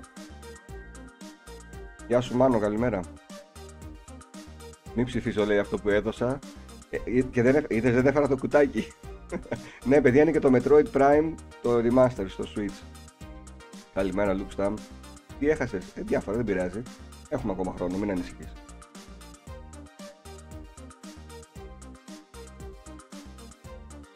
Wolfstein και ο Πάνος. Λάρα Κρόφτο Τάκης. Ωραία, θα κάτσω μετά να βγάλω τους αριθμούς και να δω ποιο παιχνίδι θα παίξω. Πάτε να με κάψετε με το Dead Space από ό,τι βλέπω, αλλά να παίξω αυτό το 2, όχι, να παίξω το Remaster κατευθείαν, ε. ε. Ή να, να τιμήσω το δώρο, δεν ξέρω, με έχετε μπερδέψει. Δεν είχα ποτέ Xbox. Θέλει ηλία να κανονίσουμε να σου δώσω το 360 να παίξεις αυτή την παιχνιδάρα που την έχεις χάσει. Και όταν το τελειώνεις μου τη φέρνεις στην κονσόλα, δεν είναι κάτι. Αν θέλεις πες μου να το κανονίσουμε στον επόμενο, επόμενο καφέ που θα έρθεις να σου φέρω το πακετάκι.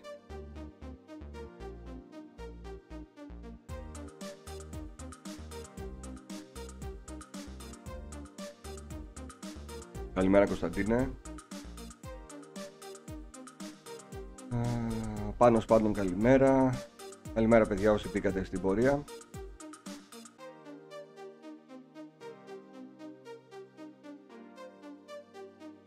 Πήγαμε σε εορταστικό mood, ξεκινήσαμε να βλέπουμε για χριστουγεννιάτικες ταινίες. Είδα ξανά το 8-bit Christmas, να το δείτε αν δεν το έχετε δει. Και χθες έβλεπα τα Gremlins. Θυμήθηκα Dead Space και όχι το remake το 2 άρα να παίξω Dead Space το 2 για να τιμήσω το δώρο εντάξει θα... αν βγει πρώτο το Dead Space θα παίξω το Dead Space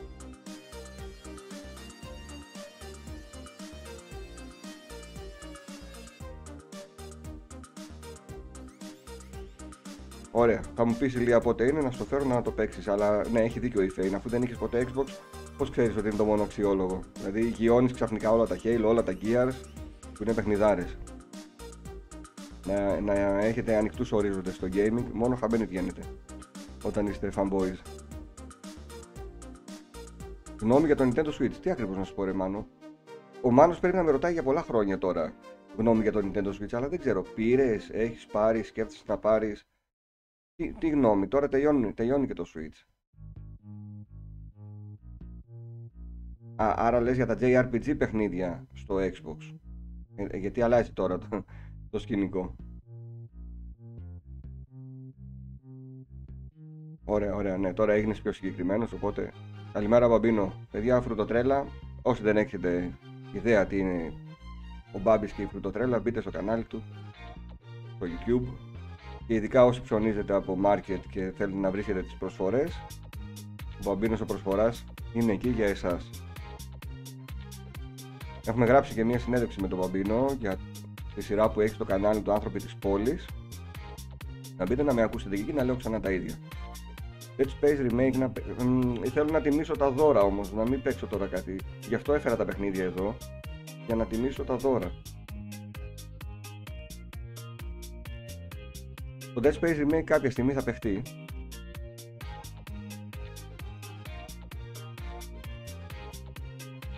Ξεκίνησα με το Batman Arkham City το οποίο το προχωράω λίγο λίγο. Δεν έπαιξα καθόλου τις προηγούμενες μέρες. Την επόμενη εβδομάδα όμως θα έχω πολύ χρόνο για να παίξω.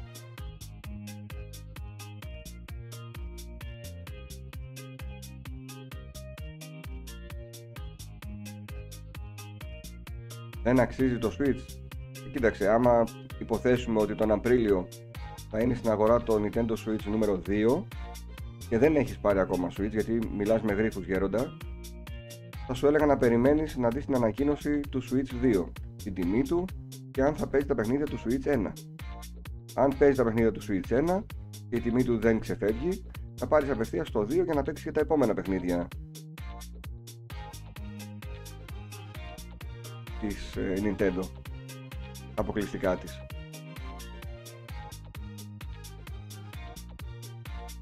δηλαδή συνήθως λέμε ότι αξίζει η αγορά μιας κονσόλας το τέλος της γενιάς γιατί τα παιχνίδια είναι πάμφθηνα. Στην Nintendo δεν ισχύει αυτό. Τώρα να πας να πάρεις το Zelda το, το Breath of the Wild έχει 60 ευρώ όσο έχει Day One.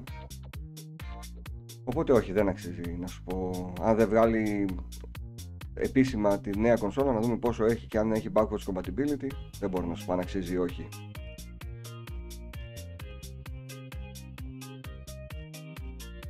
Tomb Raider λέει ο Steph Knights να παίξω.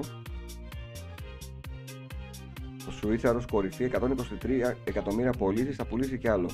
Καλημέρα Jim Cactor, καλή εβδομάδα. Άρα την άλλη εβδομάδα που πεντολόι κάθε, όχι κάθε πρωί για να πιούμε και κανένα καφέ σαν άνθρωποι έξω.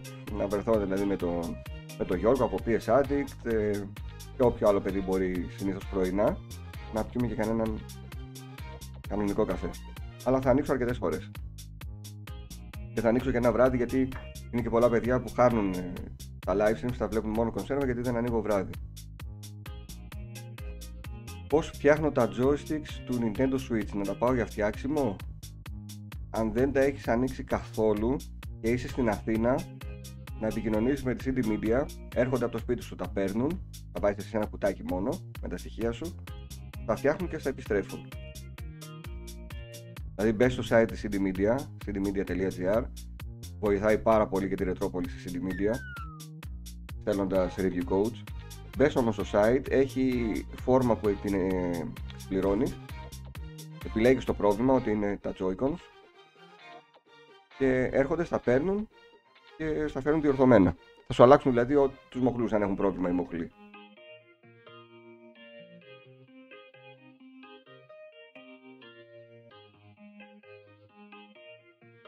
Εγώ ακόμη έχω 5-6 παιχνίδια στο Switch που πρέπει να παίξω, λέει ο Νίκος. Θα βγει το 2 και ακόμα θα παίζω στο 1. Μια χαρά. Εγώ είδα Home Alone 1 και 2, λέει ο Ηλίας. Να τιμήσω και το χρυσό αστέρι που θυμήθηκαν να δώσουν στο Macaulay Κάλκιν 30 χρόνια μετά. Και πολύ καλά έκανες και όντως πήρε το αστέρι και ήταν μαζί και η, η μητέρα του στην ταινία. Αυτή ζήτησε να είναι εκεί στα αποκαλυπτήρια. Ε, ωραία, συγκινητική στιγμή και για τους δύο. Ο Μακόλεϊ, ο οποίος πέρασε πάρα πολλές φάσεις της ζωής του και είναι το αποτέλεσμα του να γίνεσαι πλούσιος ξαφνικά, ειδικά σε μικρή ηλικία. Χώρισαν οι γονείς του, μάλλον για το ποιος θα πάρει την περιουσία του παιδιού, την επιμέλεια και όλα αυτά. Δυστυχώς τα πολλά χρήματα δεν το έφεραν ευτυχία. Είναι από αυτές τις περιπτώσεις που λέμε ότι τα λεφτά δεν φέρνουν την ευτυχία. Αυτός το έζησε στο πετσί του. Έμπλεξε και με ουσίες και με διάφορα πράγματα για να ξεφύγει από την πραγματικότητα. Ευτυχώς τώρα μετά από τόσα χρόνια έχει τη γυναίκα του, έχει το παιδάκι του, δείχνει ότι είναι μια χαρά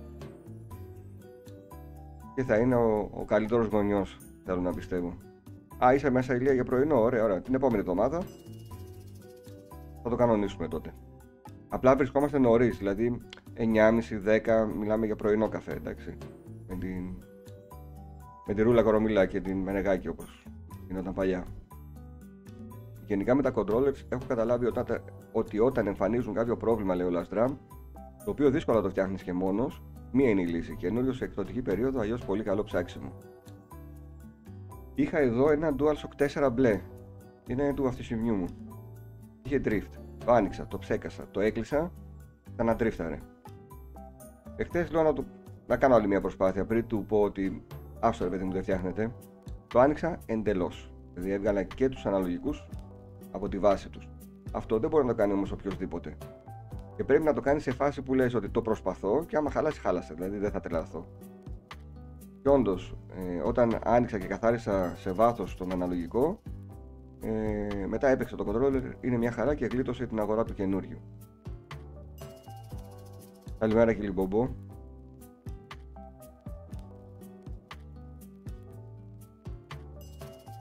132 εκατομμύρια το Switch, αλλά είναι handheld στην ουσία, λέει ο Σάκης. Δεν μπαίνει σε άμεση σύγκριση με τα PlayStation Xbox. Είναι συμπληρωματική όπως ήταν κάποτε ένα Game Boy το PSP. Για μένα, για να σου πάσω έτσι λίγο τα νεύρα, μπαίνει σε άμεση σύγκριση. Όταν δεν μας συμφέρει, δεν μπαίνει.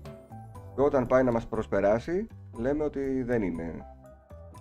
Ε, δεν μπορεί να μπει σε σύγκριση. Μια χαρά μπαίνει. Εγώ, εγώ σαν πάνω, εντάξει, παίζω 95% docked. Δεν παίζω φορητό Nintendo Switch. Παίζω γιος μου φορητό. Εκείνος παίζει συνήθως φορητό. Εγώ παίζω μόνο docked. Για μένα το Switch είναι μια σταθερότατη κονσόλα η οποία είναι πάντα στη βάση της και παίζω με το Pro Controller. Σπάνια στις διακοπές μόνο θα παίξω φορητό. Εφόσον από την Nintendo έχουμε μία κονσόλα και είναι αυτή η φύση της, η υβριδική, θα τη συγκρίνουμε με τις άλλες κονσόλες που έχουμε στην ίδια γενιά. Με τι να τη συγκρίνω με τα κινητά ή να τη συγκρίνω με τα κινέζο κονσολάκια που έρχονται τώρα σοριδών. Μια χαρά είναι. Είναι κονσόλα και σταθερή και φορητή. Αν εννοείς ότι όλο το hardware είναι στο φορητό της τμήμα, να συμφωνήσω. Αλλά εγώ παίζω σαν να είναι σταθερή. Και θα έχει να το καφιέ την Nintendo. Και αν περάσει τα 150 εκατομμύρια του PS4, θα είναι κονσόλα με τις περισσότερες κολλήσεις. Κολλήσεις. Τι να κάνουμε τώρα, αυτά είναι τα νούμερα. Να χαιρόμαστε που από εκεί που ήταν ε, να φουντάρει με το Wii U, βρήκε τον τρόπο να ανακάμψει. Με το, με το spray φτιάχνεται το drift, αλλά είναι παροδικό το φτιάξιμο. Μετά από ένα διάστημα θα ξανατριφτάρει. Εγώ με τα Joy-Cons μόνο στο Wii Fit, όχι Wii Fit, πώς λέγεται, Ring Fit, όταν αποφασίσω και μπαίνω και κάνω πρόγραμμα γυμναστικής, εκεί τα χρειάζομαι. Το κόκκινο έχει πάλι προβλήματα από συνδέσει και τα λοιπά, αλλά δεν μπαίνω στη διαδικασία ούτε να το στείλω ούτε να το φτιάξω μόνος μου. Γιατί αν χρειαστεί να παίξω φορητό, έχω, νομίζω σας έχω δείξει σε βίντεο τα άλλα τα, τα Joy-Cons που πήρα από Κίνα που είναι εκπληκτικά και δεν τα αλλάζω με κανένα χειριστήριο για φορητό. Με μεγάλους μοχλούς, μεγάλα κουμπιά, κλίκι αρκετά, έχει και αυτοματοποιείς έτσι να κάτσεις επάνω αυτόματα πραγματάκια. Σούπερ και καλή δόνηση. Καλημέρα, καλησπέρα Αρίστο. Καλημέρα να πούμε, είναι πριν τις 12. Εγώ τώρα παίζω handheld λέει ο Steph Knights.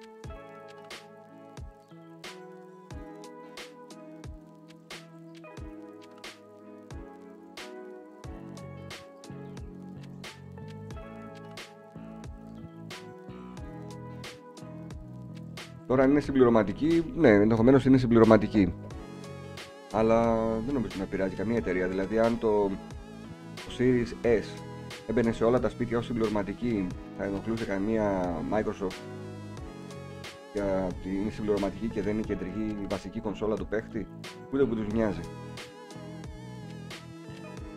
Τα παιχνίδια είναι πιο όμορφα σε, μικρή οθόνη. Κοίταξε, εγώ έχω 49 ίντσες οθόνη στο σαλόνι. Ε, όταν παίζω εκεί πέρα, επειδή παίζω και από απόσταση, δεν μπορώ να καταλάβω κάτι που να με, ενοχλεί, να με ενοχλεί. Ίσως άμα πάω κάτω στο ένα μέτρο να έχω θέμα. Εδώ που παίζω στο monitor, το monitor είναι 29 νομίζω αυτό. Είναι wide 29, δείχνει πολύ crispy το switch. Εμένα ευτυχώς δεν μου ξαναέβγαλε drift από τότε που του έβαλα το spray. Τυχερός ο Άκης. Υπάρχει μη κλικ χειριστήριο για το Series X; Όχι. Νομίζω η μοναδική λύση, αν έχεις αυτό το πρόβλημα με τον θόρυβο, είναι να πάρεις ένα χειριστήριο από την 8-bit DO, της οποίας είναι σχετικά αθόρυβα. Μια χαρά κονσόλα είναι λέει ο Ifane, το Astral Chain είχα παίξει docked και το Zelda το οποίο έχανες πράγματα στο handheld. Δεν ξέρω αν έχανες στα γραφικά, το Zelda σίγουρα χάνεις την εμπειρία του παιχνιδιού.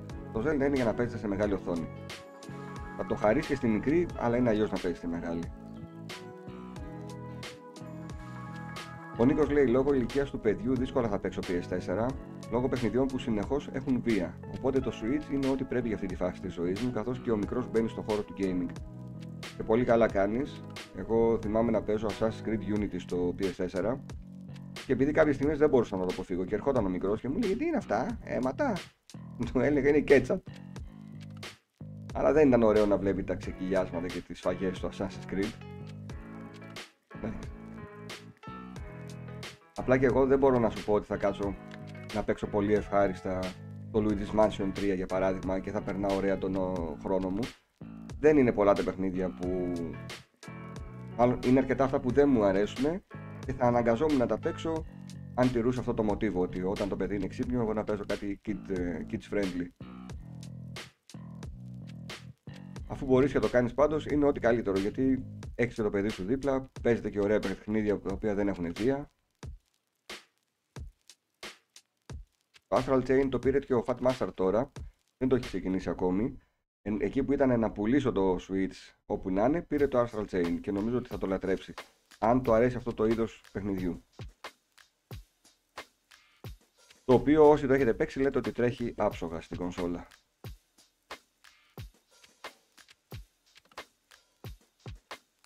Δεν έχω και κάτι να περιμένω τώρα σε review. Έχουμε παιδιά που παίζουν παιχνίδια για να γράψουν review ο Στράτος το Robocop και το Lords of the Fallen ο Ηλίας παίζει το πώς το είπαμε Ηλία; Τεβί, Ταβί ένα Metroidvania παιχνίδι που διαρκεί και πολλές ώρες και έχει πολύ περιεχόμενο και το έχει αναλάβει ο Ηλίας περί σπέρας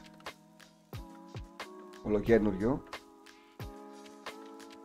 Με reviews στο εξωτερικό να δίνουν στο παιχνίδι 10 στα 10 δεν ξέρω αν είναι πολλά αυτά τα reviews γιατί τώρα βγήκε το παιχνίδι, αλλά μακάρι να είναι τόσο καλό.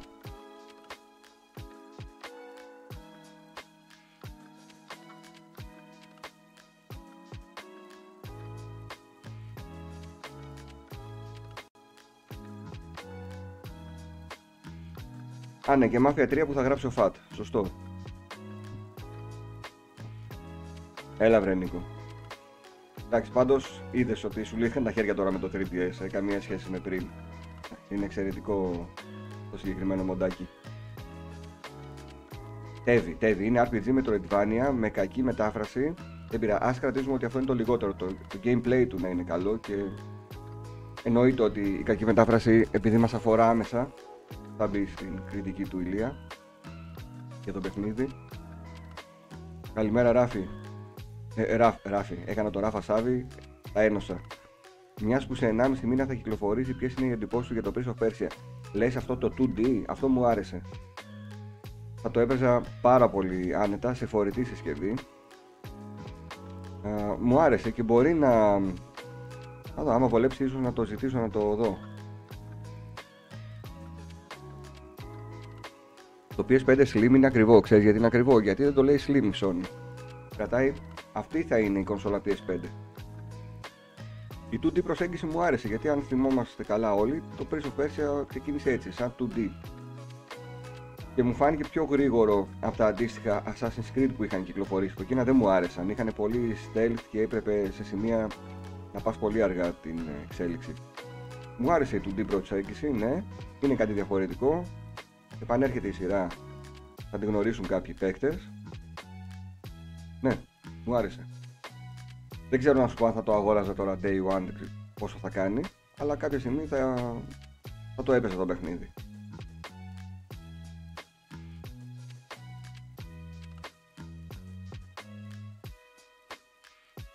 Οπότε το PS5 Slim παραμένει στην ίδια τιμή με το κανονικό PS5. Αυτό θα είναι το κανονικό PS5 αρίστο.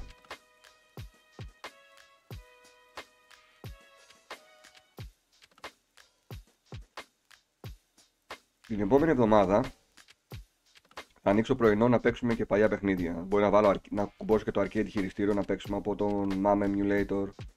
Έτσι, διάφορα. Ε, μπορεί να, να βάλω και ακουστικά και μικρόφωνο και άμα θέλει να μπει κάποιος να μιλάμε ταυτόχρονα να, να μου κάνετε παρέα. Έτσι, να, να μιλάμε για τα παιχνίδια που θα παίζω δηλαδή. Είχα παίξει αρκετά αυτό το Prince of Persia. Δηλαδή αυτό το τίμησα, δεν μπορώ να πω ότι δεν το τίμησα καθόλου. Το The Forgotten Sands Πολύ ωραίο, κάποιοι μηχανισμοί με δυσκόλευαν στο gameplay, κάποια πιασίματα ή να πηδήξει από τον έναν τείχος στον άλλον. Αλλά ασχολήθηκα. Δεν μπορώ να πω ότι δεν ασχολήθηκα. Απλά δεν το έπαιξα σε αυτή την έκδοση. Το έπαιξα στο PS3.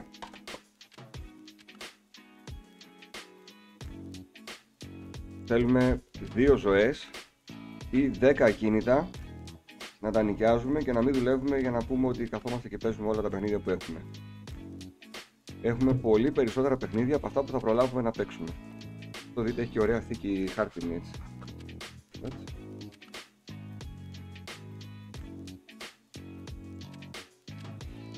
Επίσης, τις ε, ημέρες των Χριστουγέννων παίζω συνήθως σε όλους παιχνίδια έτσι μου τη βαράει και λέω αν να προσπαθήσω λίγο ακόμα, ίσως ξαναβάλω το Demon Souls.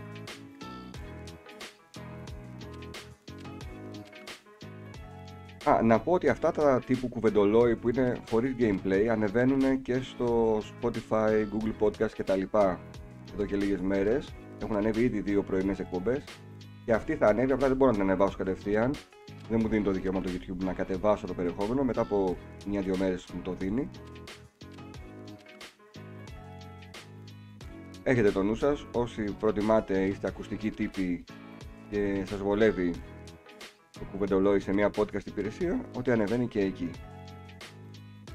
Δεν σου άρεσε Ράφα το, το 2D, γιατί μπορεί να είναι καλό. Εκτός άμα δεν παίζεις πλέον καθόλου τέτοια δυσδιάστατα παιχνίδια.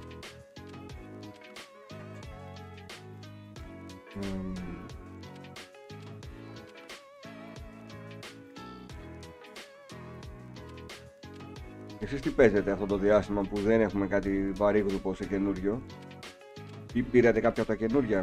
Τώρα όλα λάθος για παράδειγμα θα ξεκινήσει το Hogwarts. Το Hogwarts Legacy. Που είναι ό,τι πρέπει για γιορτές. Πραγματικά είναι αυτό το παιχνίδι, έχω ανεβάσει το review, είναι στο site, στο metropolis.gr. Αυτό το παιχνίδι αν έχετε πάει σε θεματικό πάρκο όπως την Disneyland, όσο παίζετε θα σας θυμίζει ένα τέτοιο θεματικό πάρκο.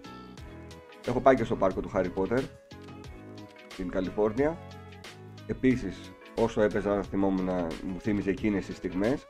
Είναι πανέμορφο παιχνίδι, μπορεί να μην κάνει κάτι καινούργιο, να μην ξεφεύγει από τα τετριμένα αλλά οι φίλοι του Harry Potter θα περάσετε καλά. Θα το διασκεδάσετε. Και είναι ό,τι πρέπει για Χριστούγεννα γιατί παίζει από πίσω μια τέλεια μουσική που μπορείς να την ταιριάξεις και στα Χριστούγεννα και θα σας αρέσει. Αυτό παίζεις τώρα Λουξταμ, είναι, είναι όπως τα λέω ή κάπου διαφωνούμε;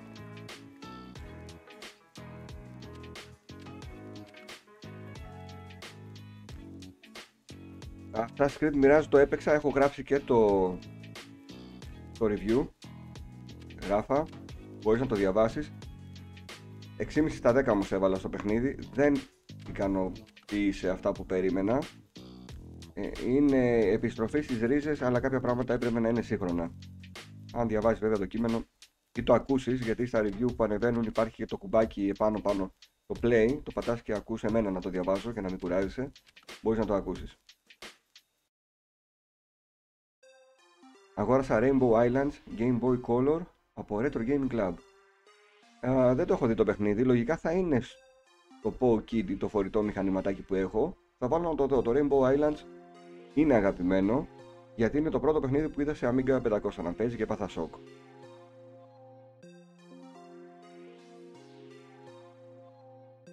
Βάλε Demon Souls, μην το παρατάς. Η αλήθεια είναι ότι το έχω παρατήσει εδώ και ένα χρόνο. Δεν ξέρω αν μπορώ να επιστρέψω εύκολα.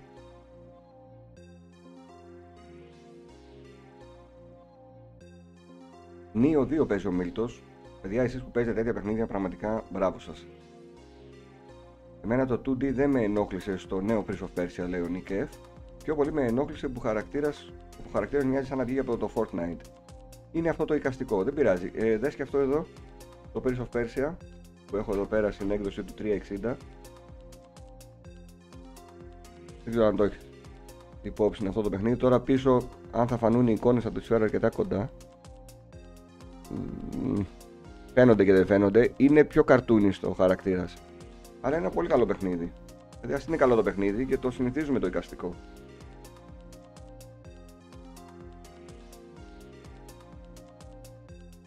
Κοίταξε, το αρχικό Prince of Persia Saki, καλό για την εποχή του, γιατί μας εντυπωσίαζε η κίνηση του χαρακτήρα και με πόση φυσικότητα φαινότανε, αλλά δεν, δεν μπορούσα να το παίξω, είναι πάρα πολύ δύσκολο.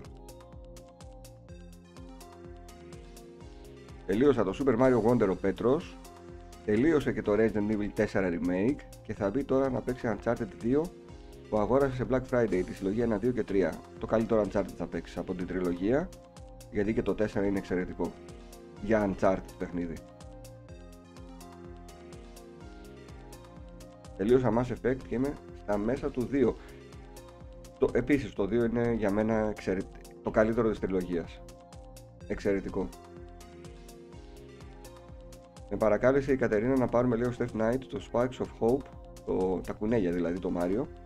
Παρότι δεν παίζει διπλό, θα, περά, θα περάσετε το χειριστήριο ένα στον άλλον. Ε, αν σας άρεσε το πρώτο, πάρτε το, θα σας αρέσει.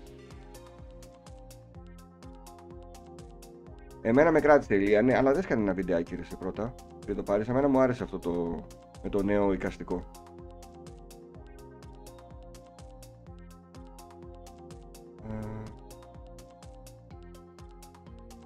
The Crew Motorfest, πολύ φτωχό τελικά ο Σάκης, πραγματικά λέει φτηνή αντιγραφή του Forza Horizon. Όποιος θέλει να το παίξει, και Assassin's Creed Mirage και Motorfest, 17 ευρώ Ubisoft Plus για ένα μήνα και τα παίζετε και τα δύο. Το Forza Motorsport έχω ξεκινήσει τώρα, ωραία, καλές διαδρομές. Ο μηνάς το 4 το Uncharted είναι το καλύτερο για το μηνά. Απλά το 2 πήρε το ένα και το απογείωσε, δηλαδή έκανε τόσα βήματα, άλματα μπροστά, που είναι αυτό που λέμε ένα καλό sequel, μια καλή συνέχεια πραγματικά και όχι πήραμε το πρώτο και δώσαμε μια άλλη ιστορία. Κάνει άλματα όπως το Assassin's Creed το 2 έκανε άλματα σε σχέση με το 1, όπως ε, στο gaming έχουμε πολλές τέτοιες περιπτώσεις. Σε αντίθεση με το κινηματογράφο που οι συνέχειες είναι μετρημένες στα δάχτυλα που είναι καλύτερες.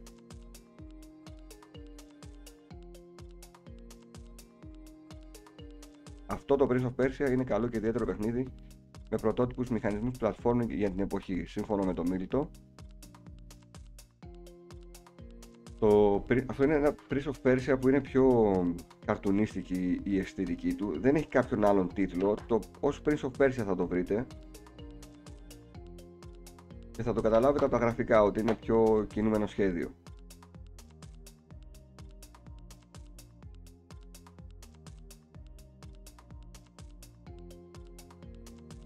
Το 2 καλύτερο από το 4, καλύτερο από το 3, καλύτερο από το 1 για τον Peter Alex η σειρά στα Uncharted.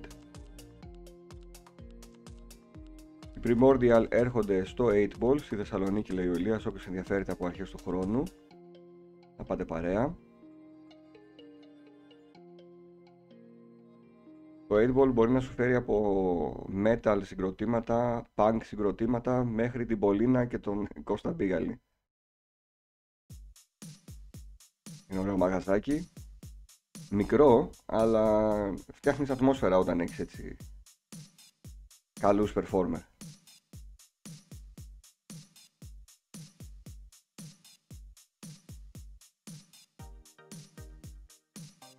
μεταξύ το Fortnite τώρα που το γράψατε δίνει πόνο πάλι. Κάνει events, μπήκε μέσα ο Eminem, τραγούδισε, το βλέπανα παιδιά. Τώρα θα κάνει λέει, το Big Bang, δεν ξέρω πάλι το είχε ξανακάνει αυτό. Για δύο μέρες δεν υπήρχε Fortnite. Και είχε σκάσει ο χάρτης και ήρθε ο καινούριος χάρτης.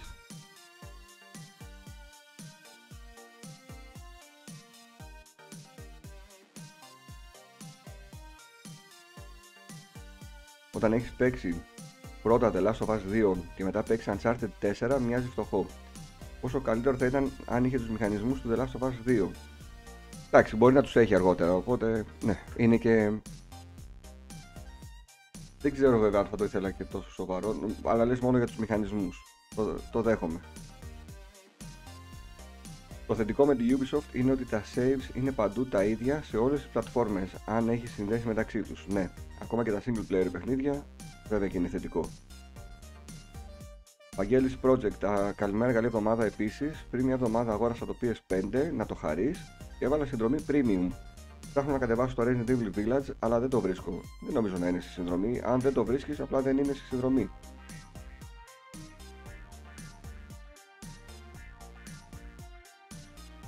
δεν είναι όλα στη συνδρομή ή μπορεί να, πέρα, να έκανε ένα πέρασμα και να βγήκε.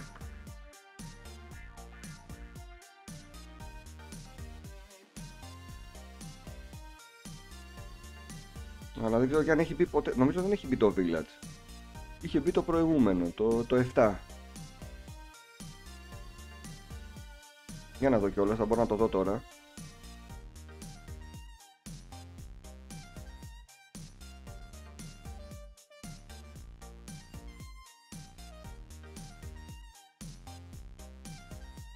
Λοιπόν, έχουν περάσει από τη συνδρομή το Resident Evil το 1, το Veronica, το 4 HD, το 5, το 6, το 7, το Operation Raccoon City, το Revelations, το 1 και το 2, το The Dark Side Chronicles και το The Umbrella Chronicles. Οπότε όχι, το Village δεν έχει μπει ποτέ στην συνδρομή, δεν θα το βρεις. Πήγα, ήθελα να... πήγα και απογοητεύτηκα, οπότε καλύτερα που δεν πήγες. Γιατί ήταν μόνος του με δύο ηχεία και ουσιαστικά η μουσική ήταν playback και τραγουδούσε αυτός live.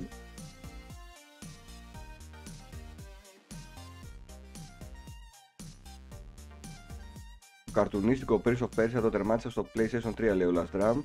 Παρεξηγημένο αλλά πολύ ωραίο στην τελική. Το ευχαριστήθηκες, μια χαρά. Το ίδιο ισχύει και για, τα, για τη Microsoft με τα Forza λέει ο Σάκης. Ποιο, με τα saves. Γενικά η Microsoft τα saves είναι το οικοσύστημά της παντρεμένα. Δηλαδή εγώ μπορώ να παίξω στο PC, να κάνω save, να πάω μετά στο σαλόνι να ανοίξω την κονσόλα την X να παίξω ή να πάω στο δωμάτιο να ανοίξω το One S και αν το παιχνίδι το έχω και εκεί πέρα να συνεχίσω εκεί. Είναι, είναι εξαιρετικό αυτό το πράγμα που γίνεται.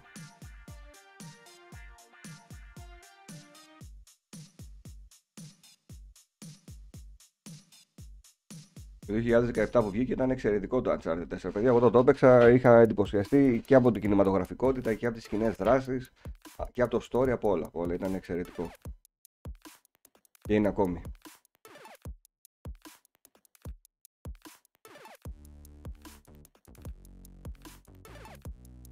Ποιο παιχνίδι προτείνεις από χώρο που να είναι στη συλλογή, αν είναι μέσα το Resident Evil 7 και δεν το έχεις παίξει; Παίξε το Resident Evil ή παίξε το πρώτο Resident Evil το που είναι σε remaster τα καλύτερα Resident Evil που θα έχεις παίξει στη ζωή σου.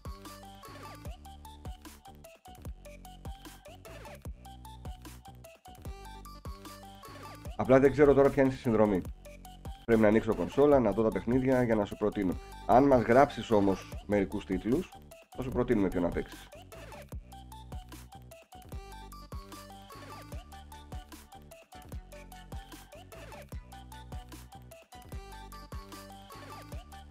είναι από τα πρώτα παιχνίδια που είναι με cel shaded γραφικά το Prince of Persia που λέγαμε νωρίτερα που τέριαζε πολύ το συγκεκριμένο παιχνίδι, ήταν ωραίο λέει ο Nick Α, δεν υπάρχουν πλέον συλλογή και το 7 το είχε στο Essential λέει ο Ηλίας. Τα 20 παιχνίδια. Α, εκείνο ήταν το Collection που λες. Ναι, ναι, ήταν το Collection.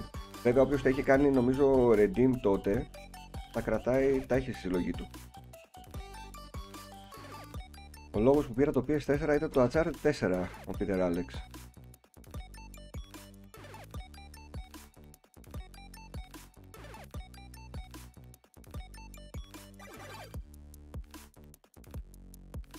Ακούσατε την τελευταία χρονομηχανή, γενικά ακούτε τις χρονομηχανές.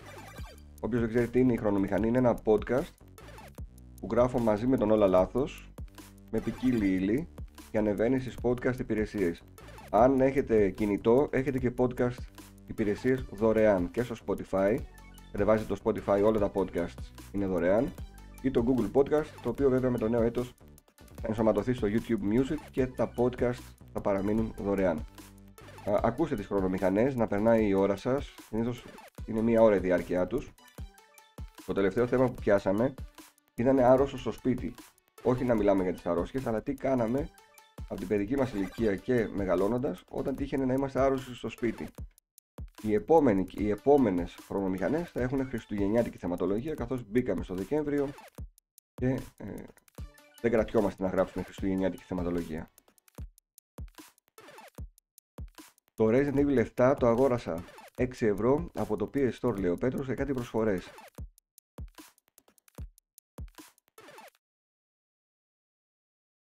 Έκαρε τις τιμές εκεί παίζουν πολύ συχνά σε προσφορά. Είναι αρρωστιάρικη χρονομηχανή λέει ο Ηλίας. Ναι, είπαμε, δεν ξέρω γιατί, ήθελε όλα λάθος να πιάσουμε αυτό το θέμα. Την ακούω στο Spotify λέει ο Μίλτος. Ωραία, στο Spotify μπορείτε να μας βαθμολογήσετε με αστεράκια ε, αν σας αρέσει, βαθμολογήστε με πολλά αστέρα και αν δεν σας αρέσει, με λίγα. Να έχουμε ένα feedback, γιατί για τα podcast δεν έχουμε feedback. Μπορείτε και να γράψετε και σχόλια στο Spotify. Κάπου θέλουμε όμως το feedback, έτσι μας αρέσει να ξέρουμε αν αρέσει, αν τα ακούτε.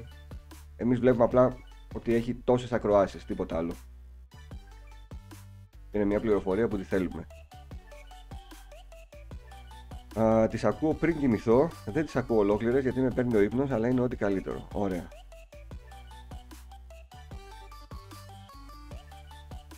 Πήρα Outlast και Fahrenheit σε τιμή δύο καφέδων. Outlast δεν τα έχω παίξει ενώ τα έχω στην κατοχή μου. Ε, το Fahrenheit το έπαιξα στο PS2.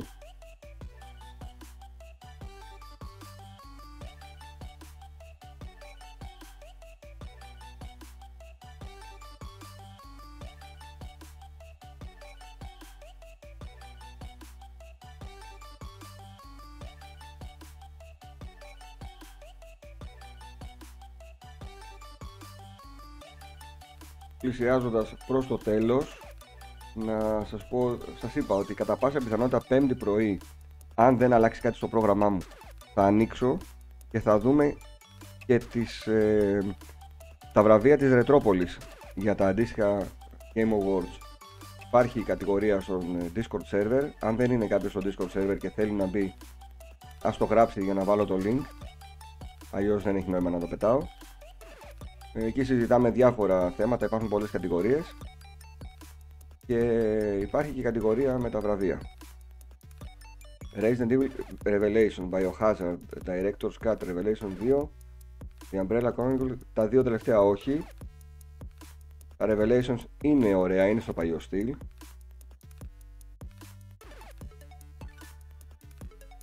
Biohazard δεν ξέρω ποιο λέει, είναι το 7. Αν δεν έχεις παίξει το 7, παίξει το 7. Πολύ ωραία η τελευταία χρονομηχανή. Πάντως όλα λάθος λέει, αν και όλα λάθος, θα λέει όλα σωστά. Ωραία. Θα του το μεταφέρω.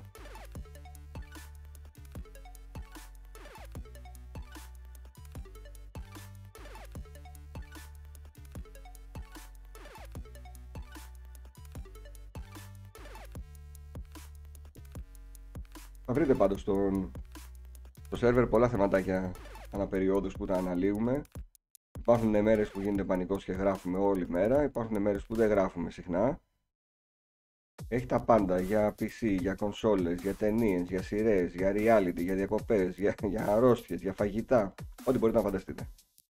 Για να αντικαταστήσετε το, το Facebook και να μπαίνετε στο Discord server της Ευρωπόλης. Λοιπόν, εγώ θα σας δώσω το link. Τώρα άνοιξε και όποιος θέλει και δεν είναι μέσα ας μπει. Και αφού μπείτε να δείτε πως κάνετε mute τις ειδοποιήσεις για να μην σας πάει τα νεύρα. Αυτό είναι το πρόβλημα της πλειοψηφίας. Ότι χτυπάει συνεχώς γιατί γράφουμε συνέχεια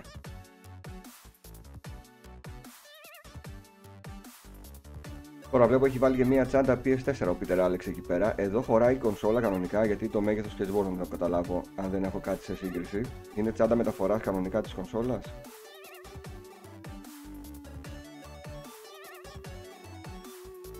Επίσης στα ελληνικά κανάλια είδα ότι πήρανε το PS5 Slim μεταφέρουν τις εντυπώσεις τους έχω δει τόσα ξένα που δεν υπάρχει λόγος τώρα να δω ένα ακόμη βίντεο για το PS5 Slim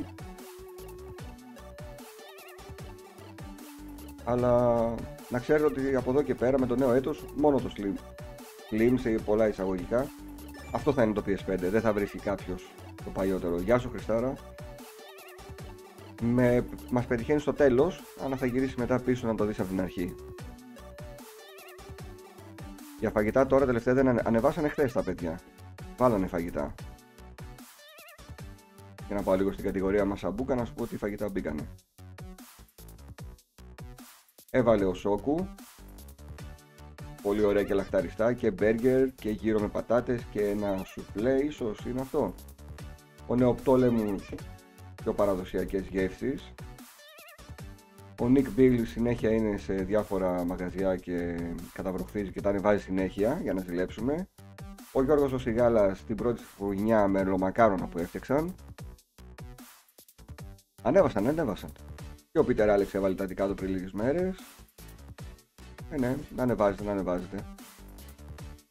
Χριστούγεννα έρχονται, πρέπει να κάνουμε τίποτα καλό να ανεβάσουμε τη Μασαμπούκα, βεβαίως.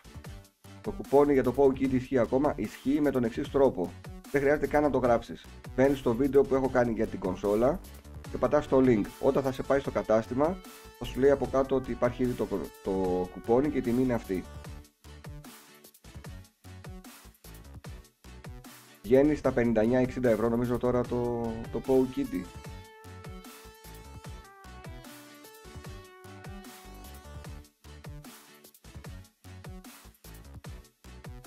Πάντως δεν θα, τα, δεν θα τα μετανιώσεις. Δηλαδή τα 60 ευρώ αυτά που θα δώσεις για αυτό το σκοπό, ειδικά αν είχες παλιότερα Game Boy, Game Gear και δεν τα έχεις, θα βγάλει τα λεφτά του.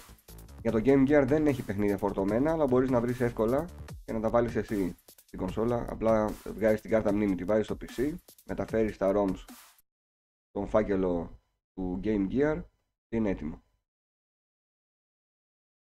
Είναι τσάντα που χωράει ακόμα και το PS4 Pro, είναι κανονική την πήρα από όλους, μου άρεσε τιμή κάτω από 20 ευρώ. Ωραία, μια χαρά φαίνεται και φαίνεται και ποιοτική, όχι μόνο ότι χωράει. Η βελτιωμένη έκδοση PokeKitty πόσο πιο ακριβή είναι; Ε, έχει άλλο form factor, δεν έχει το ίδιο κράτημα. Αυτές συνήθως δεν είναι πολύ βελτιωμένες, να ξέρεις. Ο Γιάννης έβαλε στην κατηγορία των αγορών, πήρε μία που είναι οριζόντια. Okay, και πήρε και, πήρε και αυτό το PokeKitty για ένα φίλο του της προάλλε να το έγραψε κιόλας. Μετά είναι ποιο μέγεθος θέλησε, ποιος σε βολεύει στο χέρι.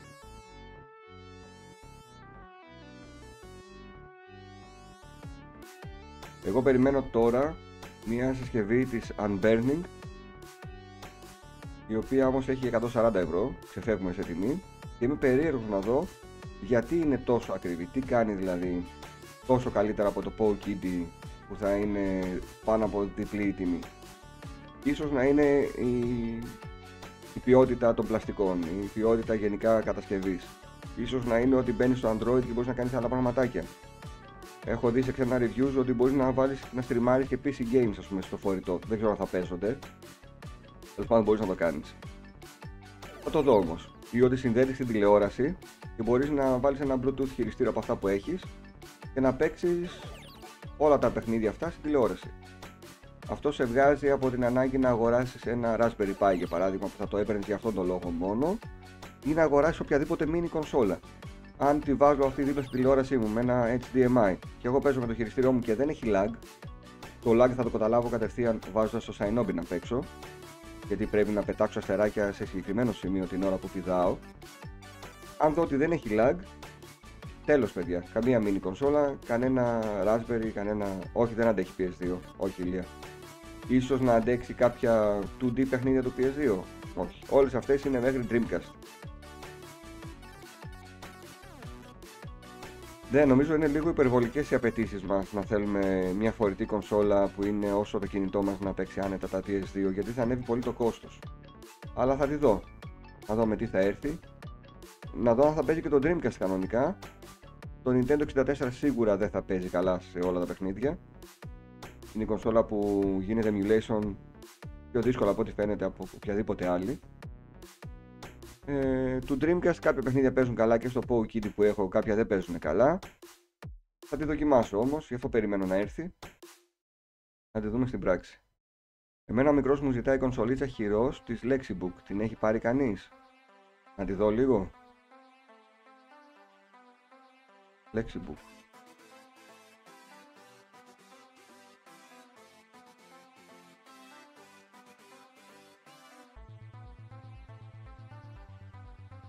Για τα 64 ευρώ που κάνεις στο Scrooge, όχι, σε καμία περίπτωση η Fane.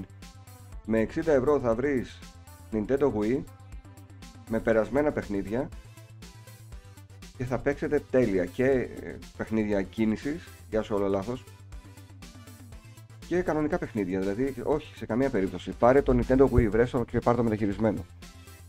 Το πάρεις σε αυτά τα λεφτά σίγουρα με παιχνίδια.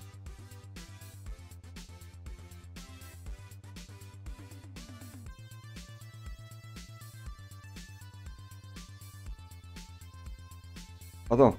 Θα δω η αν αξίζει λίγο ή πολύ όταν την πιάσω στα χέρια μου την κονσόλα. Θα σας πω γιατί θα έχω σε άμεση σύγκριση το Power Kitty.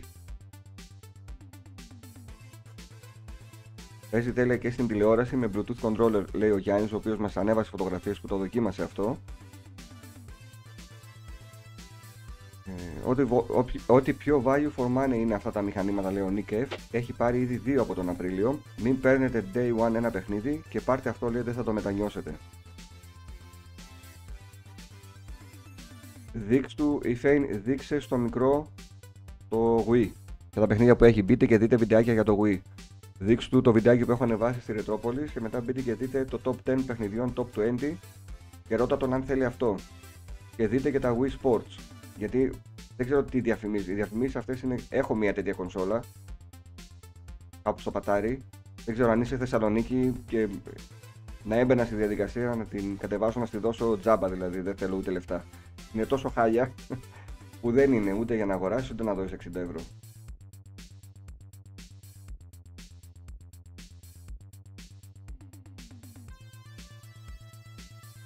Ναι, ναι, σίγουρα. Το Wii είναι, είναι τέλειο και για μικρές ηλικίες super. Το Wii είναι η μοναδική από τις παλιές κονσόλες που είναι ακόμα στο σαλόνι συνδεμένη και παίζουμε. Δεν παίζουμε, μπορούμε να παίξουμε μια φορά το χρόνο, αλλά θα παίξουμε όταν έχουμε παρέα και έχει όρεξη να παίξει video games ή θα έρθουν τα ξαδέρφια του μικρού και θα, θα θέλουν να παίξουν κάτι. Επειδή στο Switch δεν έχουμε τόσα Joy-Cons, η εύκολη λύση είναι το Wii και παιδιά παίζουμε μια χαρά στο Wii όλα τα party games είσαι Αθήνα. Και πάλι, αν θες να την, να την βρω, να σε στείλω με box, ε, box now, που είναι πολύ φθηνά τα μεταφορικά, εγώ σε στέλνω, δεν έχω τέτοιο θέμα. Αλλά δεν θα το ευχαριστήσω. Θα είναι ένα ακόμη κουτί, όπως το έχω και εγώ στο πατάρι, που θα σου πιάνει χώρο. Ε, Wii μεταχειρισμένο, με παιχνίδια και τελείωσε, θα πάθει την πλάκα του. Γεια σου Χρήστο, σκέφτομαι να πάρω Xbox. Ε, ό,τι θες με ρωτάς, στείλε μου μήνυμα, και με τις απορίες σου, γιατί θα κλείσω τώρα, σε λιγάκι. Ό,τι απορίες έχω μπορώ να σας απαντήσω. Στείλε μου στο Messenger να σου πω ότι θες να μάθεις. Πάνω φαντάζεσαι το PAOK τελικό conference μέσα στην Αγία Σοφιά στο γήπεδο της ΑΕΚ. Ας πάμε εμείς τελικό και αφού φέτος είναι να γίνει στην Αγία Σοφιά, γιατί όχι.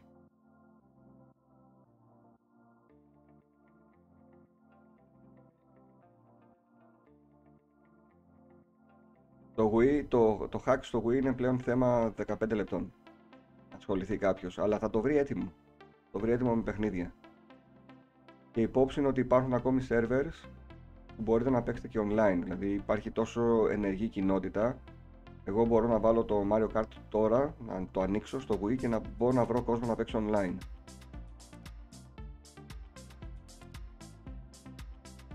Και αν δεν είχατε ποτέ η Fane κονσόλα της Nintendo, η Wii συγκεκριμένα, θα το χαρεί όλη η οικογένεια. Κλείσε λέει περιμένει το Alien. Εντάξει, χαιρέτα και φύγε ρε. Χριστό.